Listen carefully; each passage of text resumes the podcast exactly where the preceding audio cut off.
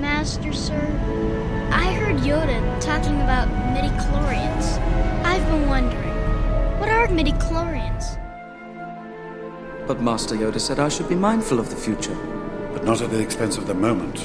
Be mindful of the living force, young Padawan. Remember, Obi-Wan, if the prophecy is true, your apprentice is the only one who can bring the Force back into balance. I'm a Jedi. I know I'm better than this. Train yourself to let go of everything you fear to lose.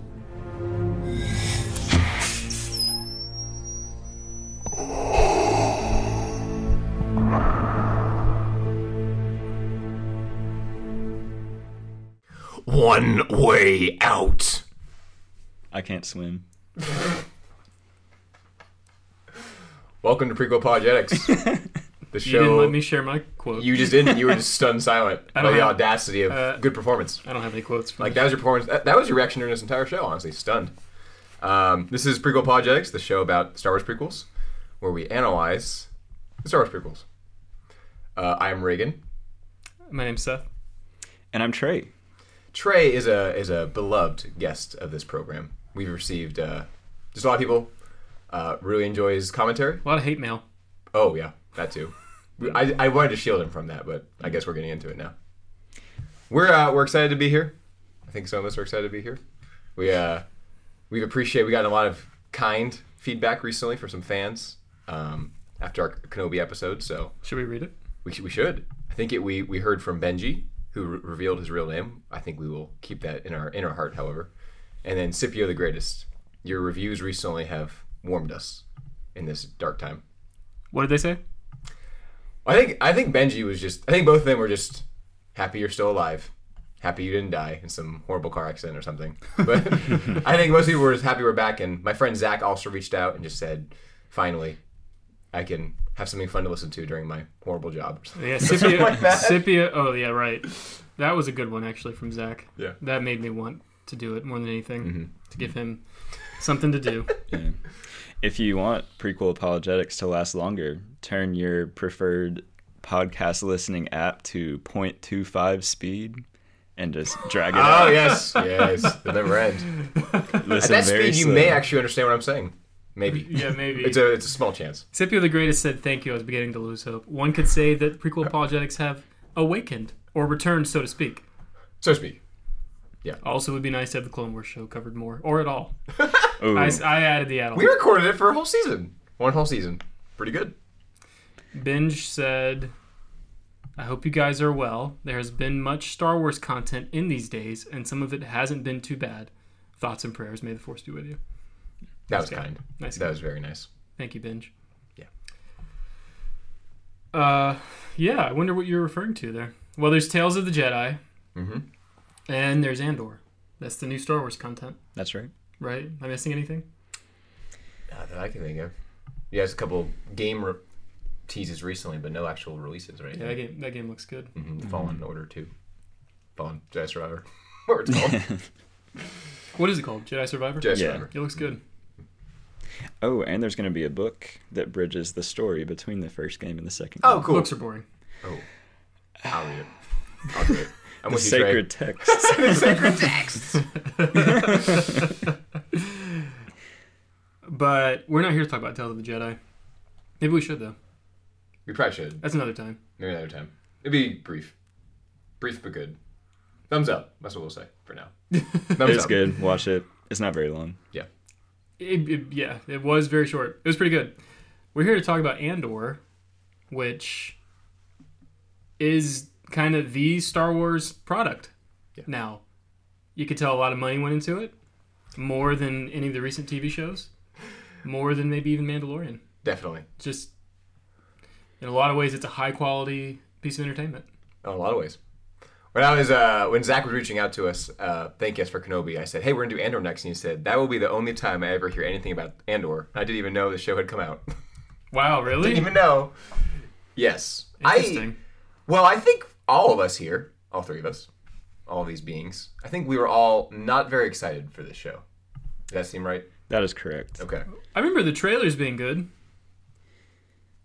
Yeah, Yes, that is right I remember the anvils being hit, and that was cool. I remember going, hmm, interesting. Uh, There's some excitement when there's a good trailer. I, I think we were coming off Kenobi too, especially, and we just it was pretty clear immediately that there was money in this show, and we were also excited about see something that had actual sets, and the production just seemed like it was a, a higher higher grade, for sure. Mm-hmm. yeah, Yeah. that is true. That's what I just said.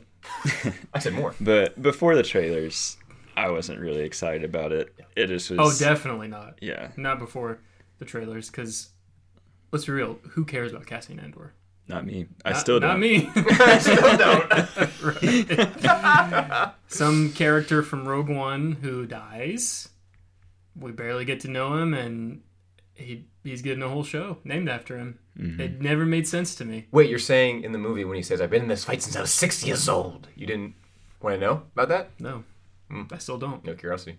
Actually, I do kind of. Well, anyway, no, yeah, it was. I thought it was a weird move to make a show like Obi Wan Kenobi and have it be as cheap and lazy as it was, and you know, you've got a beloved legacy character who's been around for literally fifty years, and then you put all the money and effort and resources into some dude, some Yeah. dude who was in one Well. movie and wasn't even the main character in it. It's strange. It's very strange. There's some behind the scenes to talk about there. When, just briefly, when in your research, Trey, because you did some good work today, Mm. a lot of papers here, really appreciate that. When, what year was it announced? Was 2018? So I think there were rumors that it was coming out. Okay. I don't think it was officially named Andor and given an mm-hmm. actual reveal until the 2020 Investor Day. That is my Oh, understanding. really? Okay. I feel like we heard about that a long time ago. They, Anyway, they may have said I was reading about 2018 that they were already. Well, maybe that was just pre-production, but interesting. Okay. yeah.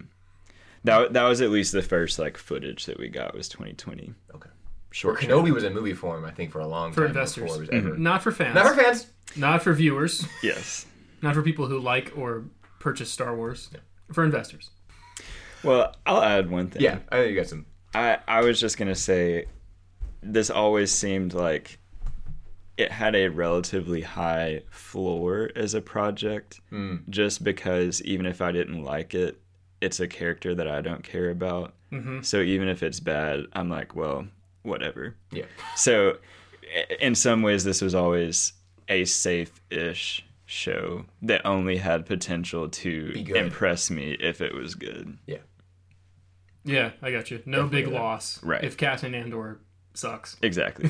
Quite the opposite of Kenobi. I, I really had no point. plans whatsoever to even watch this show. I gotta be honest. No. I mean, we we'll, we'll get into the review in just a moment, but we watched the first episode, and I think both me and Seth were just kind of like, eh. It wasn't until you. No, I thought it was terrible.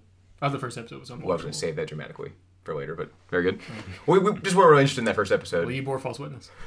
But then Trey, you started saying, "Oh, it's really good," or, or it gets tense, it gets better, and I went, "Hmm."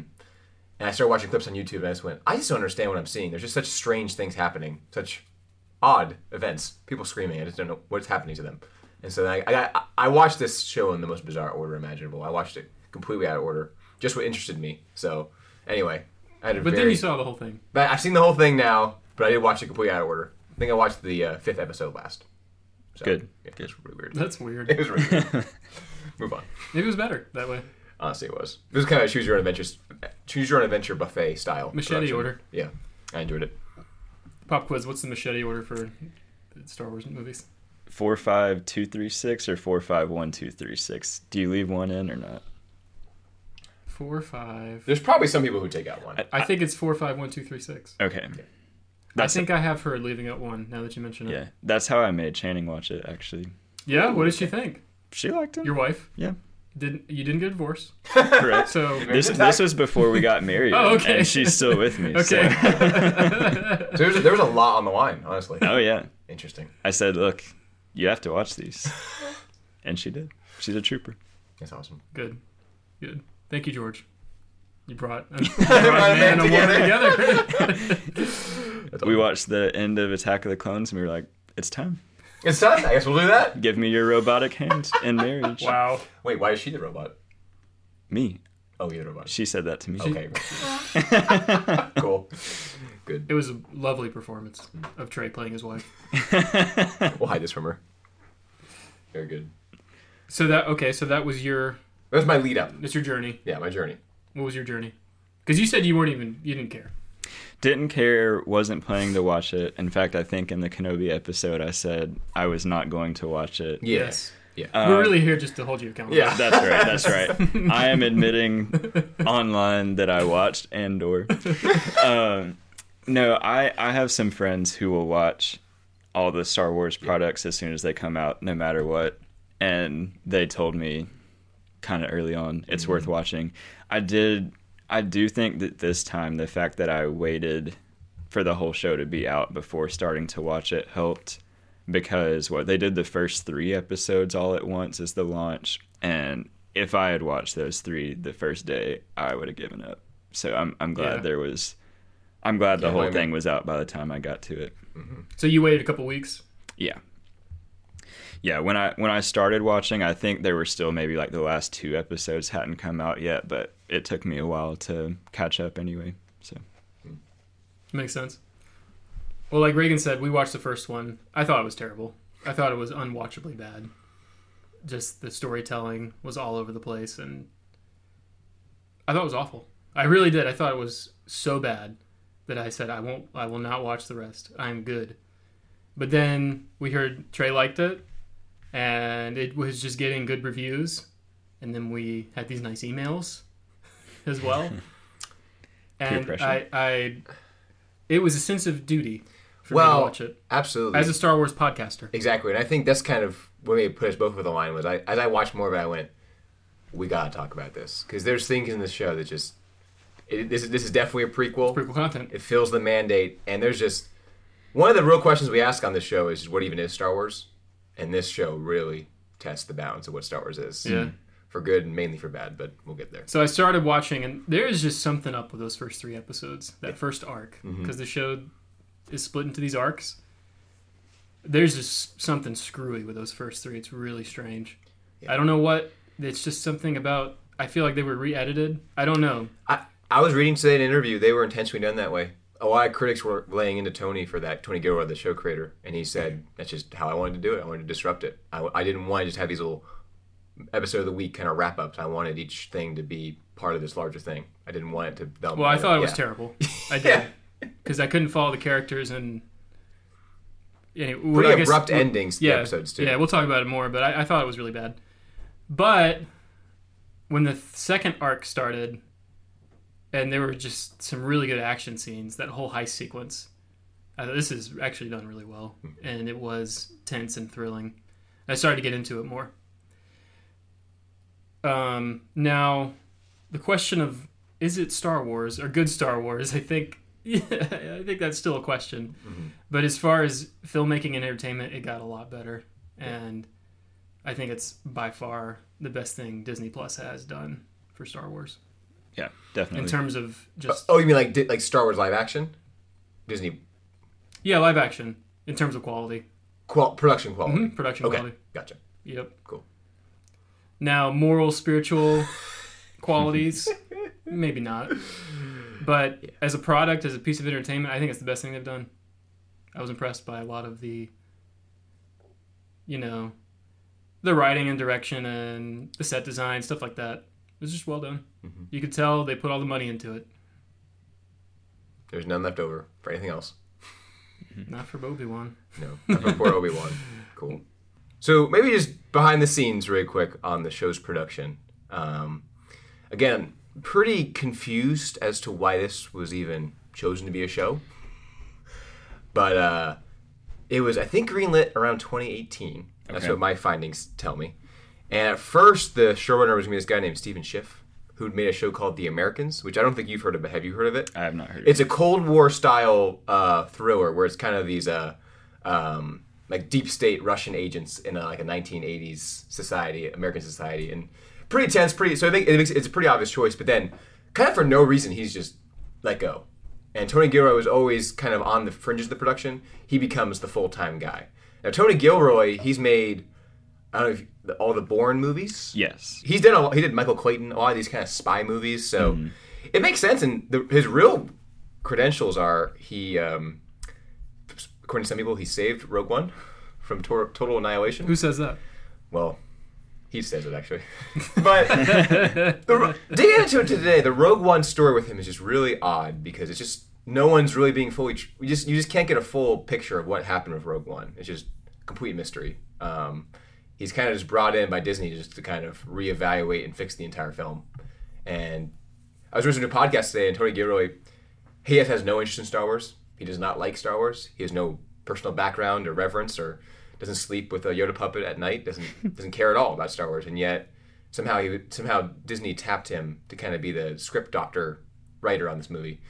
He said that even though what he saw was a director's cut, he was credited as a screenwriter, meaning that he is just all over Rogue One in a lot of ways. So I, I guess it's somewhere along the way he was interested enough in Cassian to be interested in Andor. But anyway, just reading reading about him, I mean, some of these quotes he says about Star Wars is just it's kind of crazy. I mean, it's just that I literally about Rogue One. I've never been interested in Star Wars. I, I have no reverence for it whatsoever. So I was unafraid about that. Anyway, he said about Rogue One, they were in a, in a so much in a terrible, terrible trouble that all you could do is improve their position. So anyway, when he comes on to Andor, he was originally going to direct it, but then because of COVID, he wasn't allowed to. He couldn't leave the country because they were filming it in U- in the UK. That's just And, certain uh, episodes. All, all of them. Well, the one he was gonna he was gonna direct quite a few of them, and just couldn't even. He, he, he wasn't even there for production. Right, but I'm saying, He wasn't gonna direct all of them. yeah. But he was gonna direct all the ones that Toby Haynes did, which is you'll see his name all over here. The first couple ones, um, which maybe that And in, explains. and in TV, director is not Not as big a the deal. big kahuna. So So, he- it's not like he was not Yeah, involved. sure. That's Sure. all I'm trying to stress. I got you. Yeah, I mean he was very creatively involved, and he he at one point said that Andor was gonna have five seasons of TV, and then he said he said this crazy thing. He said, um, let's see here. He said, five season plan was deemed to be physically impossible due to the series' scale. So anyway, So there will be more. there will be more. But uh, it what was kind of crazy was as he was uh, writing it with his team. Let's see, I have this note somewhere. This quote that somebody wrote.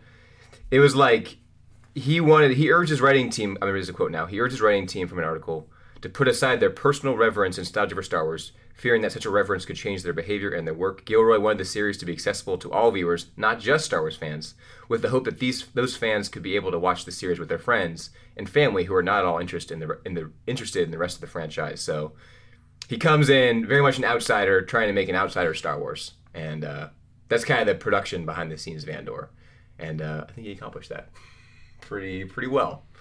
Definitely uh, a Star Wars for non Star Wars fans. That's an interesting thought. Yeah, I It's, don't. not, it's not a bad mindset yeah. in some ways. Ex- let's expand the demographic. Yeah, I just can't really imagine non Star Wars fans just going out of their way to watch Andor though, if they're not already Star Wars fans. Yeah. Because the story it's telling is so deep into the Star Wars fabric already. Who is this character? Who? Well, just the story of the. It's a show about the birth of rebellion. Okay, what's that? Oh, well, you kind of have It's to. against the Empire. What's that? What's that? You kind of have to You know a lot be of stuff. interested in Star Wars to be interested in that story. I would say, Yes. but it, uh, you know, that mindset of let's not idolize what came before and let's tell our story. It's not a bad mindset. Yeah. It's very tricky how you do that in an in a legacy franchise. Yeah. Where you respect what came before. That's always been Disney's struggle. Is how do you do your thing while respecting what came What before? came before. I mean, the biggest departure in this show is going to be, and we'll talk about it throughout, is just the lack of moral clarity, the grayness that permeates it. Is just that's just something we haven't really seen to this extent in a Star Wars product. And Rogue then One comes closest. Rogue One com- comes closest, but even just watching it now, it does not. It, it stays gray for me 30 minutes, and then it's happy Yeah. at the end. This show is just it is just gray. It is just completely gray, and then it is not at all for children. I mean, it is Yeah. just. Maybe at some point I can share my my list of depravity. I, I think Trey, you pointed out on some podcast, or maybe just in life, you pointed this out. but uh, you pointed out on Mandalorian, George told Dave, not Dave Filoni, Jon Favreau, look, the one rule is it's for the kids. Do what you want to do, keep it for the kids. That's the one rule. Yeah. And I think Jon Favreau stuck to that. I don't think Andor stuck to that. No. What do you think about that? It seems pretty confidently maybe for young adults, adults. What do you think? 20, 30 year olds, I'd Yeah. say. Yeah, I I think you could still enjoy it as a kid. I mm-hmm. mean, there's a couple scenes maybe that you would skip, but I mean, you know, it I don't think it's any different than like, hey kid, you want to watch this like PG thirteen action movie or something? I I don't think it crosses that line too far just in terms of general entertainment. It it definitely is a further step than other Star Wars products though. It's always up to the parent to decide Mm-hmm. what they're okay with. Um, a parent could show their kid a rated R film if they wanted to, but I think I think more what we're getting at is it was not made for children. Right. Even if maybe a parent says it, sees it, and says, "There's nothing. I don't find anything objectionable here." I don't think you would say that the the the show the way uh, Star Wars Rebels just to have a Yeah. really strong yeah, yeah, yeah. contrast was not made for children. Yeah, I agree with that. Yeah. Yeah. So that is a difference. Absolutely. I mean, I could share. There's a definitely with Kenobi and Mando. There were always a few moments I think for all of us that were like when I saw it, I just went that you. There's just it was just an image of something where I just went that what is that doing in Star Wars? Like for me, it was always the the child in handcuffs, and, and honestly, both those properties. I think in that our last podcast we called it an inconceivable concept. You know, someone who loves Star Wars making a show for children would just you just never even think to do that. Don't they torture the baby? Oh, Leia is the Leia gets tortured. They, well, she gets in the rack. Thankfully, they, they hold back at the last second, but She gets interrogated by messed up. Reva. yeah, she yells at her at least. Okay. Her her feelings, which I don't think a kid should ever see that personally. but look, in this show, you got a sex scene, kind of. You got people peeing. Well, you have two. You you have two morning after yeah, uh, one night stand kind two, of things. two morning afters. You have uh, some. This is a, Premarital premarital sex, by the way. This is going to be kind of a joke list, but it's also going to be real. There you have people peeing. There's people peeing. I've never seen that in Star Wars before. Where's the pee? Well, I'm glad you asked. Thank you. Because in the Aldhani raid, the the two, um, I think her name is uh, starts with C and then Vel. They're, they're Cinta. They, they're, they're camped out in a place, and you see the rebels coming, and they're kind of just going, and you hear a, Really? and then you see Vel go, and the line's just like, boys. Anyway, uh, I don't remember those. I a don't character says the S word. You have Yeah, I do remember that. you have suicide. There's you have suicide. euthanasia. I mean that to mean people, doctors killing people, not youth. It's horrible. Uh, you have Holocaust-style showers. So they didn't even look clean after them, honestly. In the prison episode, Yeah, but that, it's not a gas chamber though. I wrote down. We have uh, Okay. kid freedom fighters Okay. torturing people with the sound of dying children, children and women unarmed hostages, police brutality, blue milk cereal, Chinese takeout. Blue milk cereal. I missed my Not list. for kids. My list. Female oppression in the military. Unarmed people shot by our heroes. Children betrothal. Traditional versus progressive cultures. Uh, beaches. what? Well, let's let's not forget the lesbians. That's gonna be a big one. Uh, AK-47 by the rebels, and then this is kind of a behind-the-scenes thing that I dug into today. At the very end, when uh, what's her face is dead, Mi- Mitra, Mira, Cassian's mom, giving her speech. It's pretty clear that her final clear, her final call when she says "fight the empire." The time you go, okay, that makes some sense, but you watch it very closely and you dig into it out in the behind the scenes, and it turns out it was originally "f the empire." So anyway, that, that's that's a rumor. It's a rumor, but Well, no, that that an actor said that an, an, interview. an actress said it. She said she was very excited about it, and they said obviously we couldn't yeah, keep it. It's, it's not a rumor. An And then you it. watch the footage, and somebody had dubbed it in, and just the mouth was just perfect. It was just perfect. So anyway, so yeah, there's just a lot of moments that just kind of go, "This is not for children," and I, Cu- cussing, yeah. So cussing, and sexual content are the big ones, and suicide. ones. Yeah, That's the big one for me. Mm-hmm. torture. I mean, that's kind of all over Star Wars, but it was definitely pretty messed up what we saw on the show for sure. So, anywho, that's kind of the opening salvo of is this Star Wars? Just wanted to put that out there. Any any response to any of that? I I agree that the target audience was not children. Mm-hmm. The extent to which that matters to me, Mm. I guess we can talk about more as we go through each arc. But I I don't think that I, I don't think that that ruins it for me personally. Gotcha. But I I can see where you're coming from. That that does make it different from core Star Wars. Yeah. Yeah. And that's those are just kind of examples. also what just permeates it is this this this this moral grayness. But like you said, we'll definitely see that more in each arc. Yeah. But uh, cool. Well, I guess let's enter.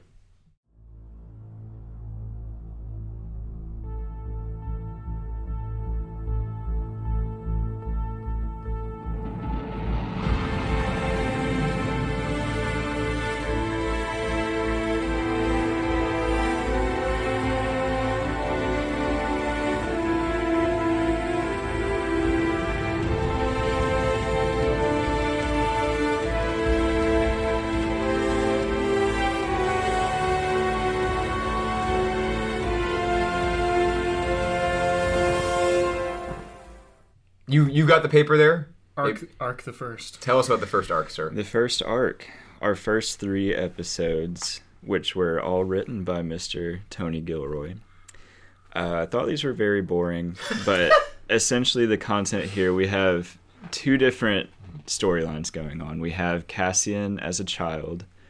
Uh, he is there with his sister. We never really see any adults at all in this arc. They're just kind of living in the jungle, very like mm-hmm. primitive mm-hmm. situation.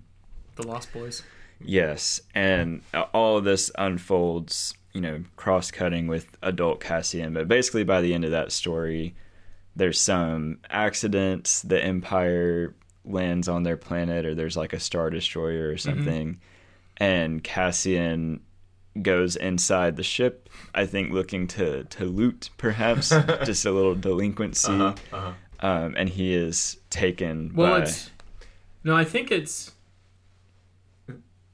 the boys go off to battle for some reason, right? Well, it's, it's Because he puts it's- on the war paint and then he says goodbye to the sister. Well, it's it's definitely a mixed gender group because the sister is the one who dies investigating them. The sister dies. no, that's not true. Oh, Yeah. The, the a, sister a girl. gets left. Sorry, a girl does yes, die. a girl does die. Yeah, You're yeah. correct. My bad. But uh, but they they leave the little The huts. they leave the huts, the little village behind because they see the ship come Correct. and they're going out to see what's up. exactly. Okay. It turns out that is actually a huge disaster that's going to make the entire planet unlivable.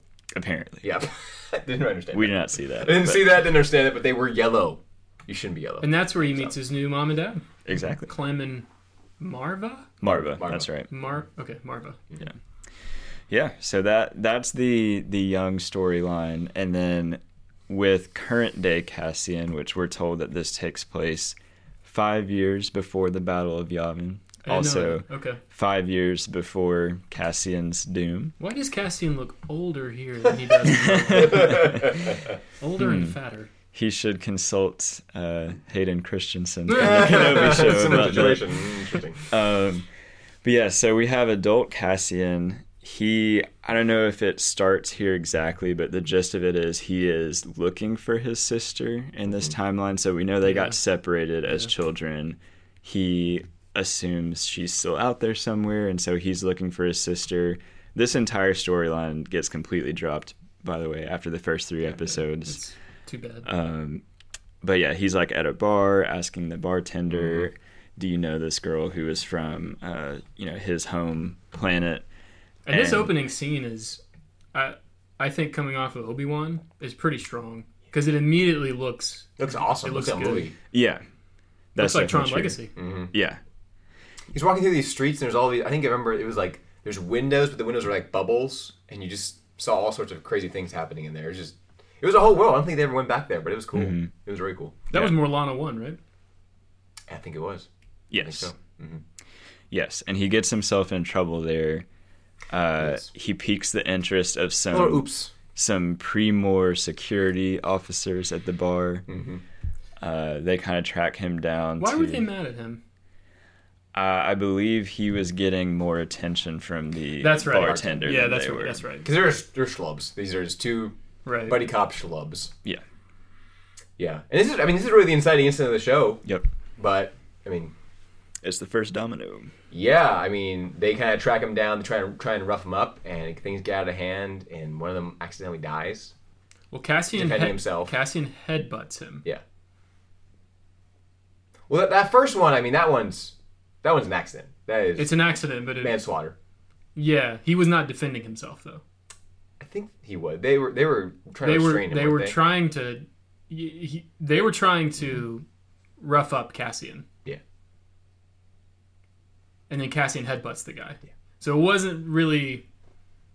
You mean Cassian was defending himself? Yeah, definitely. Oh, okay. My Yeah, bad. I sure. thought you meant the dude. No, definitely. Yeah, the first one's an accident, definitely. The, but the next one, I mean, he just he guns down the security guy, and this is kind of an introduction to this character that we're gonna be spending so much time with. But it was And, an uh, introduction that we had to him in Rogue One. Yes. So watching Rogue One again today, the whole opening scene with him, which I think Tony Gilroy did add because it seems like a reshoot. You know, never quite sure, but it seems like it is. He's getting some information about this uh, this defected pilot on the Ring of Kafrene, and he just this his his buddy can't can't get away in time, so he decides to gun him down in the street. And Cassian's whole arc in that show is he's kind of a, a, a killer. He'll do whatever the whatever the rebellion needs. And in fact, the whole story in that one is will he kill Galen Erso? But here he just he guns down this guy, and that's kind of an introduction. It's shocking. It's shocking. It's crazy. It says, it has, it says everything in motion for. I wonder what's going to be happening inside this guy. What does he think about what he did? And uh, sets him off on a course where he's on the run. And the rest of this arc is him. He's trying to cover his tracks, and it, it's that's the thing that gets the Empire. Not even the Empire at this point. It's the pre-Mor Yes. Security. security. Intro- Yeah. There th- this dude one of the other major characters who works for the security he's a Syril. i don't remember what his his, his title was like a defense minister or something like that Minister. something like that Yeah, because basically he he was kind of like second in command at his little post, and the guy in command when he tries to tell him about this incident Yeah, is like, "Yeah, just file it as an accident. We don't really want any trouble. Yeah. I'm off to give my report. Don't do anything dumb." which introduces one of the major themes of the whole show which is workplace malaise yes, that is a major theme Lots of meetings, there's miscommunication, arguing. J- yeah, jobs and work and being bored at your job or being at a job you don't like is a major, major theme of this whole show. Post pandemic Star Wars, the world's different, man. Speaking to our daily anxieties, it's tranquilizing us. I thought that was interesting. it was interesting. I, I- it it it's almost like it is first anti-capitalist, anti-big corporation. Hmm. Made then by who? Made by the biggest corporation in the world. So it's yeah, it's it's a weird tension for sure. And what's tough is this first episode, you're meeting all of his characters, and really nothing at this point. Cassian has done nothing at this point that makes me go, I like him. I'm on his side. I think he's a fun character. But then you have Syril, who just in this kind of everybody just kind of hung over and glazed at his job. He actually wants to get things done, but then Because Syril can see something went wrong here. yeah, there's Two, not only did something go wrong, it's not just another day at work. Two of our men who work for us, dead. they're they they are mur- they were murdered. Mm-hmm. This was a double dogs. murder, and no one cares. No one cares. And so I go I, for, for for a little bit. I go, I'm kind of on his side. But then he starts yelling at people, and he's just an unlikable young man just trying to assert himself, just all the time. And it's just, I don't like you either. When he started being just when he was so cruel to his employees, I instantly disliked him, which was tough because I didn't have anybody to like in the show. Yeah. Yeah. But anyway, anyway, so Syril, you've got that plot line going on. Cassian's back on Ferrix, Oh. trying to sort of cover his tracks and get ready to. We, now he's now he's laying low. He's kind of. laying low. Yeah. But the, okay, so then the other plot line is his girl, his girl, his someone else's girl. Tim, it's Tim's girl. Tim. Yeah. The character's ours named Tim. That's funny. Bix is But the girl's Bix, name. Yeah. that the other plot line is Bix and Luthen and getting Cassian to. s- Cassian wants to sell the star, Star Path. the yeah. star yeah. path. Mm-hmm. Why does he want to sell the star path? He wants to lay low and get off.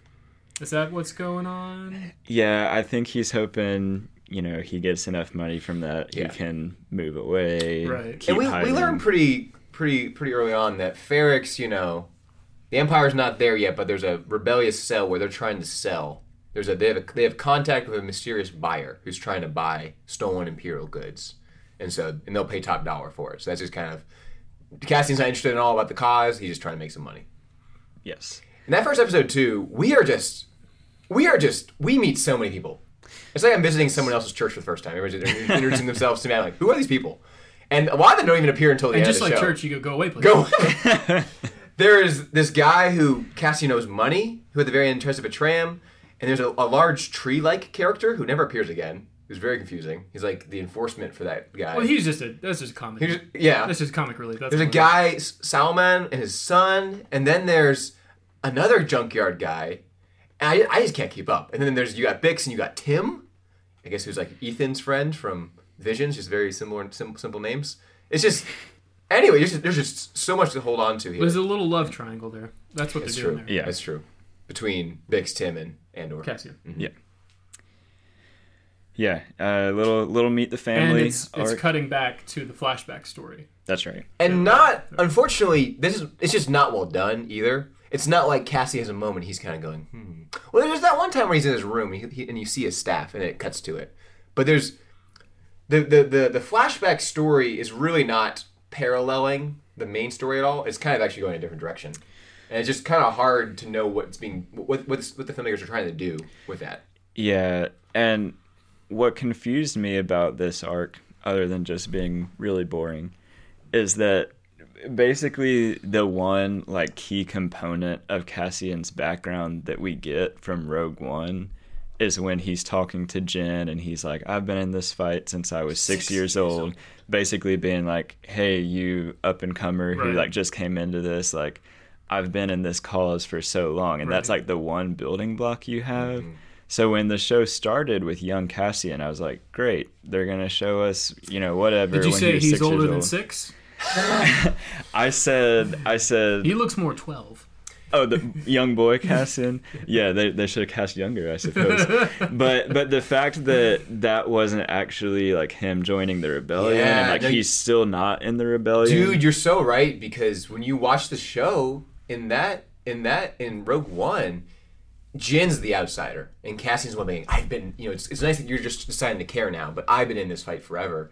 But that's not you can't tell a story like that for Andor, so you have to have him joining that. And in Rogue One, we were watching. He's like, "Yeah, I've been recruiting for the rebellion for a long time now." I go, "Have you? what? Yeah. What?"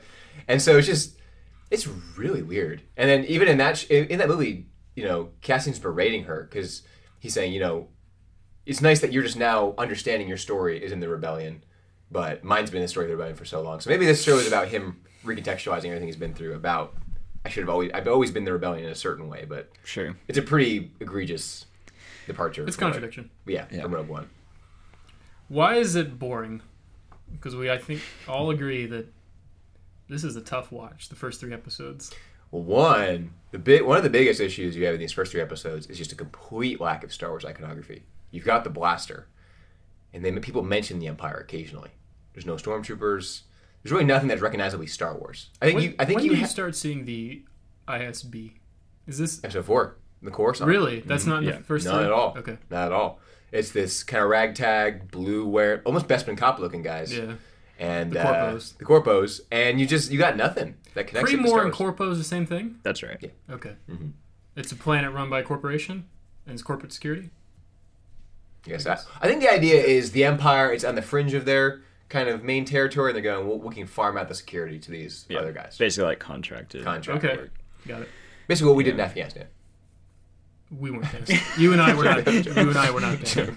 Um, yeah, I I think to me, it's like at this point the story wasn't moving forward; it was just going down. It was like, okay, It's two hours of setup. yeah, yeah. Here's your characters, and then we're gonna spend the first three episodes just like going deeper, explaining Right. who they are, who got they know, but nothing, nothing's going forward. Right. It, it felt like I was starting a 50-hour RPG, Yeah. and it it was just too long. And the the real problem being, despite all that, you've got all these elements moving, but the whole time, you know, Cassian, he's a murdering guy. Yeah. And you're going, how does he feel about it? And I, eventually, you know, Boltons get out there, and actually, you know, um, Tim finds out, and Tim leaks information to the Corpos, and so it just there's a whole plot line there. But at no point do you see Cassian kind of dealing with that. And there's one scene where he tells his mom he does it, and his mom, I think, obviously, I think she's a little disappointed, but just there's really no co- there's no extended commentary there of, son, you killed a guy. You know, there's really at no point is he critiqued for that or feels any guilt about it. It seems like so. That's just tough to get in a character's headspace when you don't have that because that's what that's how I would feel. That's how a human would feel. So and this is supposed to be our good guy, by the way. This is our good guy. Casting an alien. It makes sense. That's true. There's not a lot of aliens in this show. Maybe the humans were aliens. Interesting. Hmm. Interesting. So, but then the whole time we're getting introduced to this new character as well, the sh- shadowy buyer. I like Luthen. You like Luthen? I like Luthen a lot. Tell us about Luthen. He's one of the best parts of the show. Yeah, Yeah. so Luthen, I I can't remember, you know, eh, during what episodes exactly his full bit gets revealed, but Yeah. he is, as you mentioned earlier, a buyer. You know, or no, he's yes, he's the buyer. He's trying to get these stolen Imperial units. Basically, he has this shop. It's like an antique or art shop or whatever. That's like his front, um, but he uses it to um, meet with you know rebel sympathizers. He meets with Mon Mothma there, and he sort of is the the financer or, or kind of broker between like at least one rebel cell, maybe a couple, because he talks about a couple other leaders later on in the show. We don't know any of that right yet. Yeah. exactly. We don't know any of that yet. in in this in the beginning here, he's going to buy the star path, but he goes. He seems not even care about it. He wants Cassian to help. Yeah. I'm not a million percent sure why Cassian attracted his interest. Honestly, Yeah, and he that. His he he also like knows a lot about Cassian already, mm-hmm. which Cassian is confused by and wants to know how he knows. It's the first time in the show where Cassian, this kind of ruffian thug, is kind of like, "Hey, try and be something bigger." He says, "Wouldn't you rather give it all at once for something real?" And Cassian at first is not like that, but they're being attacked by. I mean, the, the corporals kind of have caught up to him, and they the they have to escape an ambush, and they have to get to his ship, and that's where the S word is uttered. They they have a pretty remarkable escape from Ferrix, and uh, Syril is completely humiliated by Andor and Luthen. Yeah. completely. Loses his job. Luthen is Obi Wan Kenobi. This is a in a, a retelling of A New Hope, where the father says the father character says, "Come with me. There's a better life for you," and it's all the hero has to do is accept it. Come with me. There's a better life for you. But this time it's not Luke Skywalker. It's like Han Solo. And this time it's not Obi Wan Kenobi. It's this pretty morally great character for a lot of the show. And then just to jump ahead just a little bit, it'd be like Obi Wan Kenobi decided to, he wanted to kill Luke Skywalker for half the show. Just weird. It's like mm. it's like Tony. He know me and Tony are close. We're first name basis. It's like it's like he he knows Star Wars and just goes. I read this a lot in his interviews. He just kind of went, "How do I keep something interesting?" And to him, it was always flipping it on its head. And so it's like he saw Star Wars and he went, "I know all these things are what Star Wars is. I'm going to kind of invert them and test them and flip them over in some way." So it's weird, It is an it's an inversion of Obi Wan Kenobi, definitely. Mm. Uh, the master calling the boy to come on the adventure. The call to adventure. That's what it is. Yeah. Well, one one key story moment here at the end of this arc, in addition to Cassian leaving with Luthen, uh, we have, you know, the death of Tim uh, at the hand of of Pre-Mor security. And Tim sells Cassian out. He does. He does. And mainly that's out of jealousy. When we see that in a scene before, that I think you can tell Bix and him are close. He misreads that their closeness because they're both rebels as a romantic thing. Cassie's not even a rebel yet, but he's involved with this thing, This uh, trying to mm-hmm. sell the Star Path. Yeah. I like that thing, by the way. It looked like a graphics, Path? looked like gra- a graphics card. Yeah, it looked cool. Sadly, it was left behind and Kui destroyed, but it was nice. Well, that's a cool moment where Luthen says, "I don't even care about the Star Path." I'm a fisher of men. He's I come for you. Star- Luthen had heard the story of Cassian stealing the Star Path, and he went, I "The man him. who stole it." And there's a cool line where he asks Cassian how he did, it, and he just says, "If you act like you're supposed to be there, they will never notice because they are too, they are way too prideful. They don't care. They think their whole little world is perfect. Yep. You can blend right in." And Luthen says, "Yep, this is my guy. This is my guy." Guess by the way, but Luthen's been doing this entire time Yeah. in Coruscant. So It's a cool moment. That scene with them in the brick room is cool. Mm-hmm. Yeah. And just, we mentioned it briefly, but the show looks so good because of the sets. They built all these big sets and stuff, rooms like that, the big brick room and Saw Gerrera's cave letter later, his cave later on. And they built a whole town. Ferrix. There's at least the one whole road, town, at least. Yeah. yeah, and Mon Mothma's apartment, all this stuff. They had all these really good. The big Imperial board, the ISB boardroom show had great sets. That was kind of. I thought that was pretty smart. They said clearly Tony Let- Gilroy, I think, being a filmmaker working in the film industry, said we can't do the volume. I won't do the volume. It doesn't work. Let's build sets that we'll reuse. Yeah. And it, it will become something of a workplace drama, but the sets will be good. Yeah. It'll look good. It means less locations, but you can just dig way more into those places. Than you I think it was elsewhere. smart. Mm-hmm. Yeah, it looks great. It looked great. Way better than the other mm-hmm. stuff.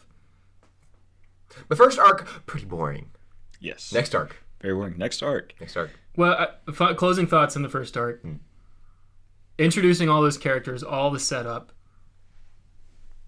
I remember thinking another character, more characters. Why? And all I wanted to know was, I just wanted to know what does Cassian want? Why did he kill those guards? Has he ever killed before? And something about that where I just wanted to be on the same page as the protagonist.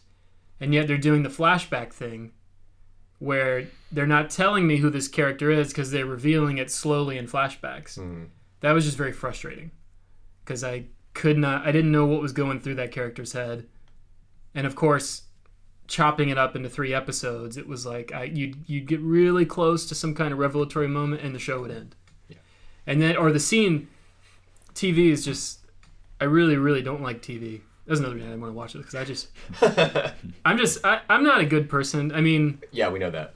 I'm not, yeah, I'm a center. But uh, at a certain point, my perspective should just be known. Is that I don't like Disney Star Wars and I don't like television. I'm not gonna like any of this stuff. I'm just not. Because I like movies. I like things that are finished, and I like these finished products where it tells a complete story. And TV is just not that anymore. I wish it were, but it's just not. And it, it's very popular. It's very successful.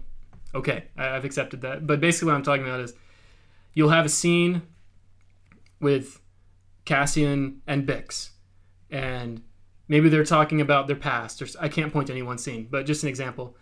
They're talking, and it's this. They're talking about Luthen the buyer. Okay, interesting. I- I'm getting interested. What is Music this? swells, music and then it cuts away to Syril. And I'm just, I Eating was interested cereal. in the scene. I, I, I wanted to see what was going on there, and it cut away. But you have to do that when you have a million characters and you got to get people interested. Watch a whole season, a whole five seasons of television. Anyway, so And usually they cut back not too long after and they just right, the scene. right, yeah, right. But anyway, so it was just very frustrating for me. I think the next arc, I, one of the reasons I liked it way more was it got very focused. Yeah. especially episodes especially episode six but five and six it really started to get focused on just these characters Preparing. on mm-hmm. all Aldhani Aldhani. Aldhani. Aldhani mm-hmm. so that worked way better but anyway and the whole time I just want to know what does he feel about killing those two men? Because Star Wars is a moral story the Force light and dark. What's going on with this guy? And the rebellion's a force for good. I believe that. I know that. I've mm-hmm. seen Star Wars. Mm-hmm. I think the Force is on the rebellion side. So I just want to know what is this man feeling after he murdered these two people? What's going on in his head? And what? And I just never got that scene, and that was that was just very hard, and it made when I when I said that the first episode was unwatchable, it was really just that. Is mm-hmm. I wanted it, I just needed a scene where Cassian expresses some remorse or guilt, or at least some kind of emotion over anything about murdering two men. Yeah. And it never happened. So that was good. that was very tough. It's going to get even worse because in this kind of telling, you know, when the Empire is your only force of law and order, there's really no place for that kind of middle ground where it's like, maybe you deserve to be punished. Maybe you deserve to go to prison for a while for what you did. Instead, it's always going to be a tyrannical oppression when the Yeah. Empire's involved. There's no such thing as law and order. Maybe, maybe, maybe that's a subtle commentary. Yeah, it's not the show. Shawshank Redemption, Exactly. No. But but we'll save that for the prison episode. yeah. Yeah, so we'll get there. But anywho. Final thoughts on that? Or are we good? Next arc. I think we're good. I think we're good. Next arc's really cool. It's where you go to Coruscant. And it's it's awesome. There's this great shot of Coruscant, and I'm like, where am I? I don't know where I am. And it says Coruscant, capital of the galaxy. I love that. How did you not know where you were? I had no idea. I just went, what what could all these ships be going? I don't understand. It just looks a bunch of skyscrapers. I've never seen that before. Are you trolling? Yeah. Okay. I know oh. you dislike that greatly. Oh, I, do, I lower remember third. this now. The lower I remember third. this now. Yeah, something about Coruscant having a lower third I thought was just laughable. So, how could you It- not it- know? It, would- it would be like Tatooine getting a lower third. we get Wait, wait, it. We've You been got there. Yeah. But like Tony, Gil- Tony Gilroy said, it's for people who don't like Star Wars, or at least the uninitiated. The show kind of explodes here because all of a sudden you've been mainly on Ferrix, but now you're on Ferrix, you're on Coruscant, and you're on Aldhani, and so just, just it's just so much more happening. And so those cutting away moments, at least they feel somewhat good because you just there's a lot more happening, which is nice. Yeah. I I have two opinions here I'd like to share, Please. which will develop as we get through the rest of the show. On one hand, I am just personally excited by the political drama elements of Star Wars. You mm-hmm. know, mm-hmm. I, I enjoy watching Being watching a prequel fan, Exactly. Being a prequel fan, you know, I, I love watching like those deleted scenes from Revenge of the Sith where we've got our different senators sort of laying the groundworks for, you know, some kind of rebellion. And when we saw trailers for the show and I saw Mon Mothma That's right. and I saw the Senate chamber, I was like, oh boy, oh boy, what could this be? It was definitely always my intention to watch YouTube clips of that, if not watch those episodes. Yeah, Yes. So on one hand, that is part of the show that pulls me in. Mm-hmm. I, I like the Luthen and Mon Mothma stuff. That is interesting to me. Yeah, On the other hand, in practice, I did not really enjoy Mon Mothma in this show. Say That more. may be an unpopular opinion. no, please flush it out. Say more. So she's got this whole thing going right. Where- Just so you know, you're criticizing a strong female protagonist, leader character. that's unfortunate on my part. This may come back to haunt you. Um, Is that from any having any place of higher employment? scrub this part of the episode. if, if we hit a certain view count, this segment just automatically It implodes. drops out. The algorithm. No, you've, Uh, you've chosen a side, my friend. So, so here, here's the thing. I want to throw this question out. What, what did you guys envision was the function of the Imperial Senate between episodes three and four? Because in episode four, we get the scene where the Senate is permanently dissolved and that the governors will have direct control over their territories because fear will keep, the those outlying systems in line.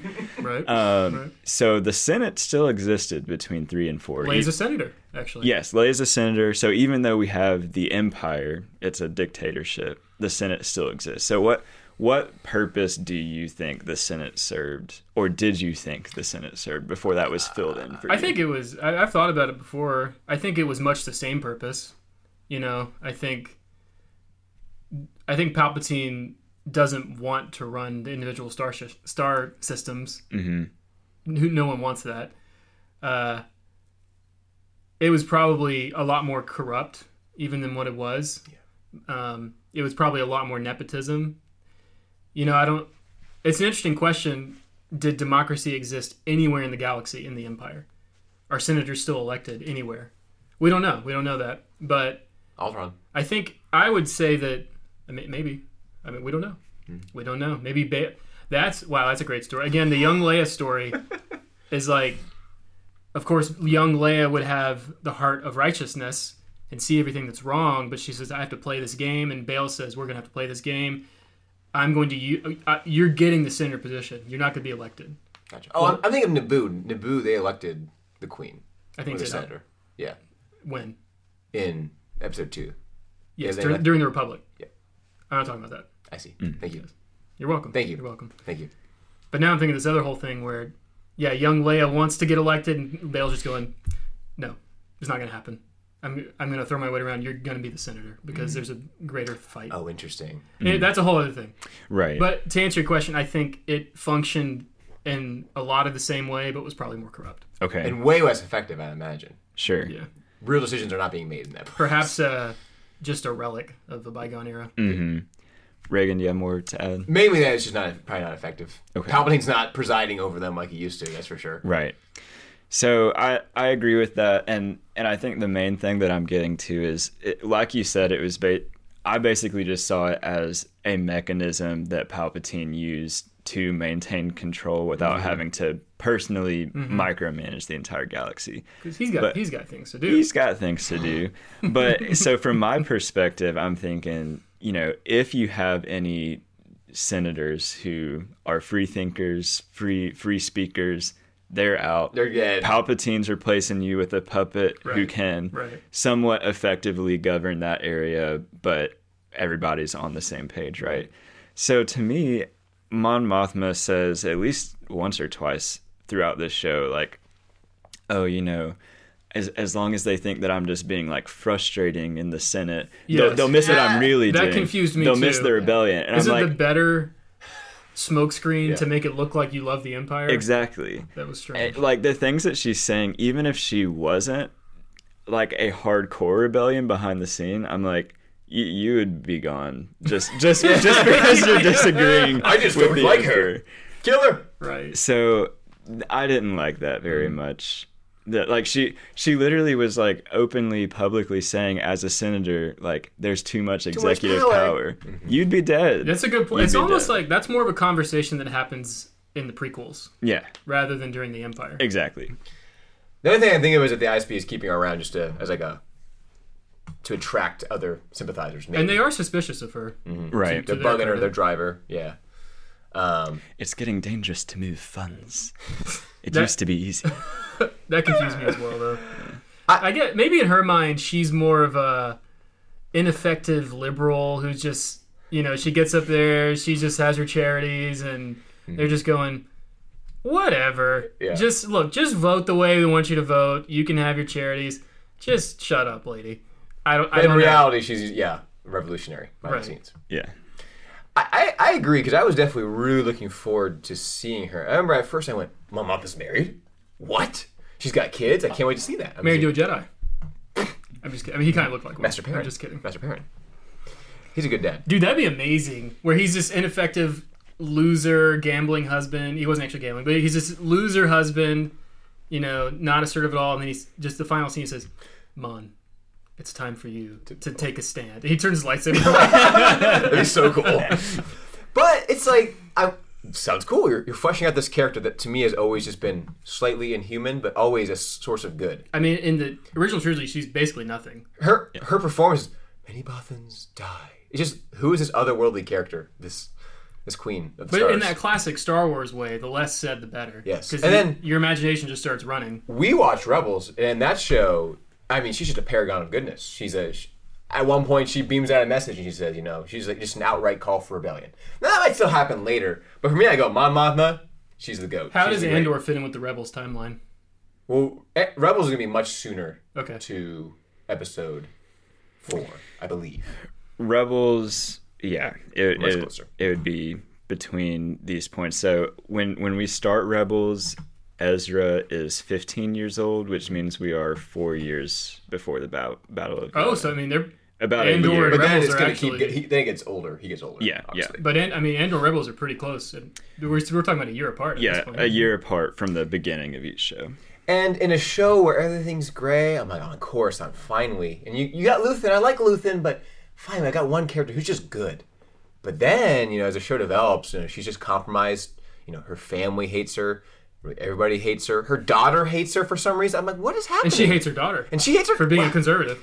Yeah, and then you get this whole Chandrillan society thing where I go, okay, interesting. No, the old way. I what makes you think I approve of the old ways? That And scene then- was that scene befuddled me. And then, and then, and then her, her child's having a Bible study one night. And like, a Bible study. And my mom was like, it's the only thing she'll get up for. I just, ah, I hate it. And I'm like, what? And it's just, that scene was so What's weird because I went, here? wait, wait, wait, wait. what's the commentary? Wait, you hate the Empire, but you hate the old ways. So you hate the Republic? What do you Like, hate? What do you? well, Chandril, I think their idea that the customs of Chandril are, I guess, old fashioned, patriarchal. But Who that's knows? the Republic. Who It knows? is- I each guess. planet It's comes just- with. Bleh. I didn't Yeah. get that. I didn't get it. The whole That's a- thing of, you know, she got married when she was, what, 14? Yeah. 15, mm-hmm. and just there's no love in this marriage at all it was just every scene with her was a tragedy it was hard and just i was just looking for anybody just to be excited about spending time with and like you said there was just a, a lot with her i just went i don't know i just the marriage was just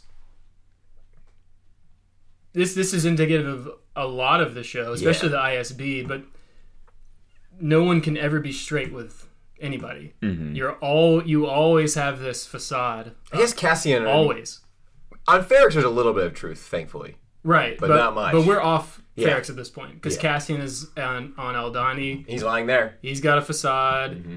mon mothma's got a facade even at home with her husband. Of course luthen has the most extreme one where he become he puts on a wig and he becomes he's a little That- dance that's some good acting. Yeah. The show's got great acting. It really does. Yeah, But uh, in and uh,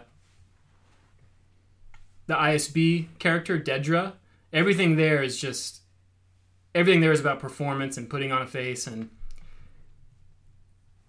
I- I started to really feel the weight of can I just get a, a human emotion in the show, please? Yeah. It's really starts to weigh down. It it was overly dramatic, I think. Um, yeah, just some sometimes when there's that much like trickery and and deceit going on, I go like, is this actually like, are you actually writing this interesting espionage story, or mm-hmm. like, do you actually not know what's going Yeah. on either? You're Definitely. just confusing yourself. I agree with that. And no one's likable. No one in any way is 100% good. And you just. And that, that's really the thesis of the show. And we'll keep returning to that. Is just. There is a cynicism in this show that Star Wars has never had. if It's one of the plot lines had that subterfuge, mm-hmm. I think one should have that in the early days of the rebellion. Obviously, that makes sense for a plot line or two. But when it's every one, I just started to go, "Oh, I don't feel good watching this." And that, that's kind of the overarching thing for kids for me, where when I think about and I've read some of the stuff when George Lucas is writing A New Hope, you know, it's the Vietnam War, and he's looking at all his edgy filmmaker buddies making Vietnam War films, all this kind of just crazy, depressing stuff, and he goes, "There's just nothing for kids. There's nothing. There's nothing straight out there. Nothing. Just there's no fairy tales for kids. I'm gonna make that." And then I, I watch this and I go, "We just we've just come so far away from that system mm-hmm. where." Yes, in the prequels, there's gray, but the gray comes from we know there's good, we know there's evil, but then there's just evil. it's more about how- clouding It's us. more about what do we do. What do we do? And if the good guys are good. and there's a tragedy the whole time. You know, is we're going. The ship is going down. Right. And the original films, you know, Good and Evil is very clear that the unclarity is it's actually inside you. And so there's there's always gray, but it's just always artfully done. Where in this show, it's just no one can ever just be good, and it's just tough. I guess we'll get hmm. into it more, but there are just things that the rebellion people do where I just go, You're not even a good you, guy anymore. You're not. You're you are no different than the Empire. Hmm. You really aren't. And maybe that was your show's thesis, but as a Star Wars fan, I just look at that and I think you just didn't get it. You just the rebellion is good. Yeah, it could be compromised. Yeah, okay, it's interesting when Cassian Andor is going to shoot Galen Erso in the head, but there's something in his heart that won't let him do it. Oh, great. The Force is real. And at least in that show, there's a whole kind of cathartic moment where Cassian and they go on a suicide mission, and, and Cassian says, "We've all done terrible things in the name of rebellion. You know, we've been spies, we've been assassins, we've been all this stuff, we've, we've stolen, but we all did it because we believe in something, and we're gonna put it all on the line right That's now." the big thing with this show. It's it's a good point. I know, I think I kept asking the whole time was just, hey, what's the rebellion? What what is that? What do these people believe? Because it We've taken a vow. The show, j- yeah. You you had a good point. You said, can we see that scene where you take the vow? Yeah. But uh, just to finish that point, because watching this show, I think you understand Empire's bad. Empire's bad. They're obviously oppressive and they torture people, and there's just all this control. I understand why that's bad. But they hold up the rebellion as, and the rebellion in this show is really just anti-Empire. And the rebellion's looking at the Empire, going, "We know that's bad. We're going to overthrow that. That's, but." as a Star Wars fan, I'm thinking, so what does the rebellion actually stand for? I know that they stand for the Force has chosen the rebellion. They stand for good and the light and the the the remnant of the Jedi. Uh, Well, it's almost more explicit than that. In the original trilogy and the prequels, you know, the Rebellion and Empire, those are interesting ideas, but they're really puppets between the Jedi and the Sith. Light side and the dark side. And the, the story of the Rebellion and the Empire, is interesting, but that's not really the story. It's the light side versus the mm. dark side. And that, those are the kind of the way it manifests itself. not- And yeah, but not but not in Andor. that's, that's what I'm saying. Okay. That's, that's why it's so different. And in the, in the prequels, democracy's interesting, but the real story is between this, this battle, this cosmic battle between the Jedi and the Sith. So when you don't have that, and you just have this with no really acknowledgement of the spiritual world, even Rogue One does. Rogue One does. tough- tough Rogue One actually does a good job of it. It actually does. Yeah. There was no scene where any of the rebels said, "We believe in this." The Republic was hmm. good. The Jedi were wrongfully terminated. yeah, there was nothing like that. I, I, I Yeah. think the choice to remove any mention of the Jedi or the Force It just it that a- it bore it bore fruit that they didn't re- they didn't realize it would bear. I think. isn't even Star Wars anymore. It's tough. What do you think, Yeah. Trey? Well, I- I agree that there are things I wish they had shown that they hinted at Mm-hmm. that could have helped with that. For example, you have this guy whose name escapes me because there's too many characters, but the the the young man in the arc we're about to talk about on the in the Oh. Aldhani heist who wrote this rebellion manifesto. Nemik, I think is Yeah. his name. Okay, that sounds good to me. Uh, it's something like that. I was like, I'd I'd like to read that. I'd I'd like to see what's in there. What do you, what do you think about the rebellion? He was interesting. He he was. Yeah, we should talk about the heist and that whole storyline. He was at least honest, and he was not. He didn't have a a facade or a persona. They call it naive, I think, or the idealist. Yeah, he was the idealist, and that was almost played as like, oh, check out this guy. He believes things. Ha ha ha. The language he used, though, I mean, it just sounded like a college student. Because I mean, the way he's talking about it is like, you know, oppression is everywhere. You know, we're so oppressed, we don't even understand the nature of our oppression, brother, comrade. and it just, it's just again, it's, there, there's not this appeal to we have an inner light within us. The force binds us. We must. You know, anyway, it's Yeah. it's the oppressors must be held to. It, it, I don't know. It's just it was just weird language, and it made me go. If that's the highest thing the show believes in, Well, what It's turned me off the most about him was he had the vengeful angriness that uh, a revolutionary has, and I don't think the rebellion. Well, first of all, I think that's immature and unhealthy, and it's something that the Jedi didn't have. And the, the Jedi, if you like Star Wars, the Jedi are these like paragons. The Jedi need to come back. The Jedi do come back. So anyway, he's he's definitely closer. But that was the that was the problem I had with him. Sure. It was more of an immature, angry, and the anger bothered me. yeah, that's fair. He wa- he weren't no Qui Gon Jinn. That's for sure. N- none of us are, and that's a shame. Every day, Just trying to be like um, him. Well, so we, we, we kind of focused on, I suppose, like the subplot of episodes four through six Yeah. first by talking about Coruscant and Mon Mothma and Luthen. That's all. That's mm-hmm. all definitely going on, and, and maybe we were more interested in that. But the the titular character in these three episodes, Yeah, um, he's been hired yes, by Luthen to secretly go in and be a part of this heist, which is to steal an entire Imperial payroll, yeah, Mm-hmm. which is cool. yes. He is the only mercenary of the group. The rest of the group is not being paid. They do not take kindly to his inclusion. That's in group. some that again. That's kind of gets to the workplace drama you mentioned earlier, Seth. Where it's just kind of like the show still needs conflict, so we're gonna make them. But the, all the characters there are not idealists. You know, the guy who Andor pals around with a bunch, who who gets mad at him. He's, Skeen. Skeen. He's not an idealist. I don't. I'm really sure why he's there. Well, He- later you find that out later, yeah. but at first, no, it's I guess it's a performance uh, looking back yeah, at it. yeah. And then he actually says each person has their own rebellion, or something like that. It's just each character there is not a, a revolutionary idealist either, and so them just being mad that they had to get help, I just it just kind of seemed a little contrived. But anyway, yeah, but, Lu- Luthen gets him on the planet, and he has to embed with these shepherds for a little while. Yeah, yeah, and and the leader of this group, Vel. So she she's leading the group. She's the only one who gets to have contact with Luthen. Mm-hmm. The rest of the group doesn't even know that Luthen Yeah. exists, and so. Even though Vel's not really on board with Cassian either, she has to kind of present it as her idea. Like, hey, I brought this guy on. It's not that it mm-hmm. was forced on me by my boss. I want Cassian to be here. Mm-hmm. that's the way it's gonna be. Yeah. You better like it.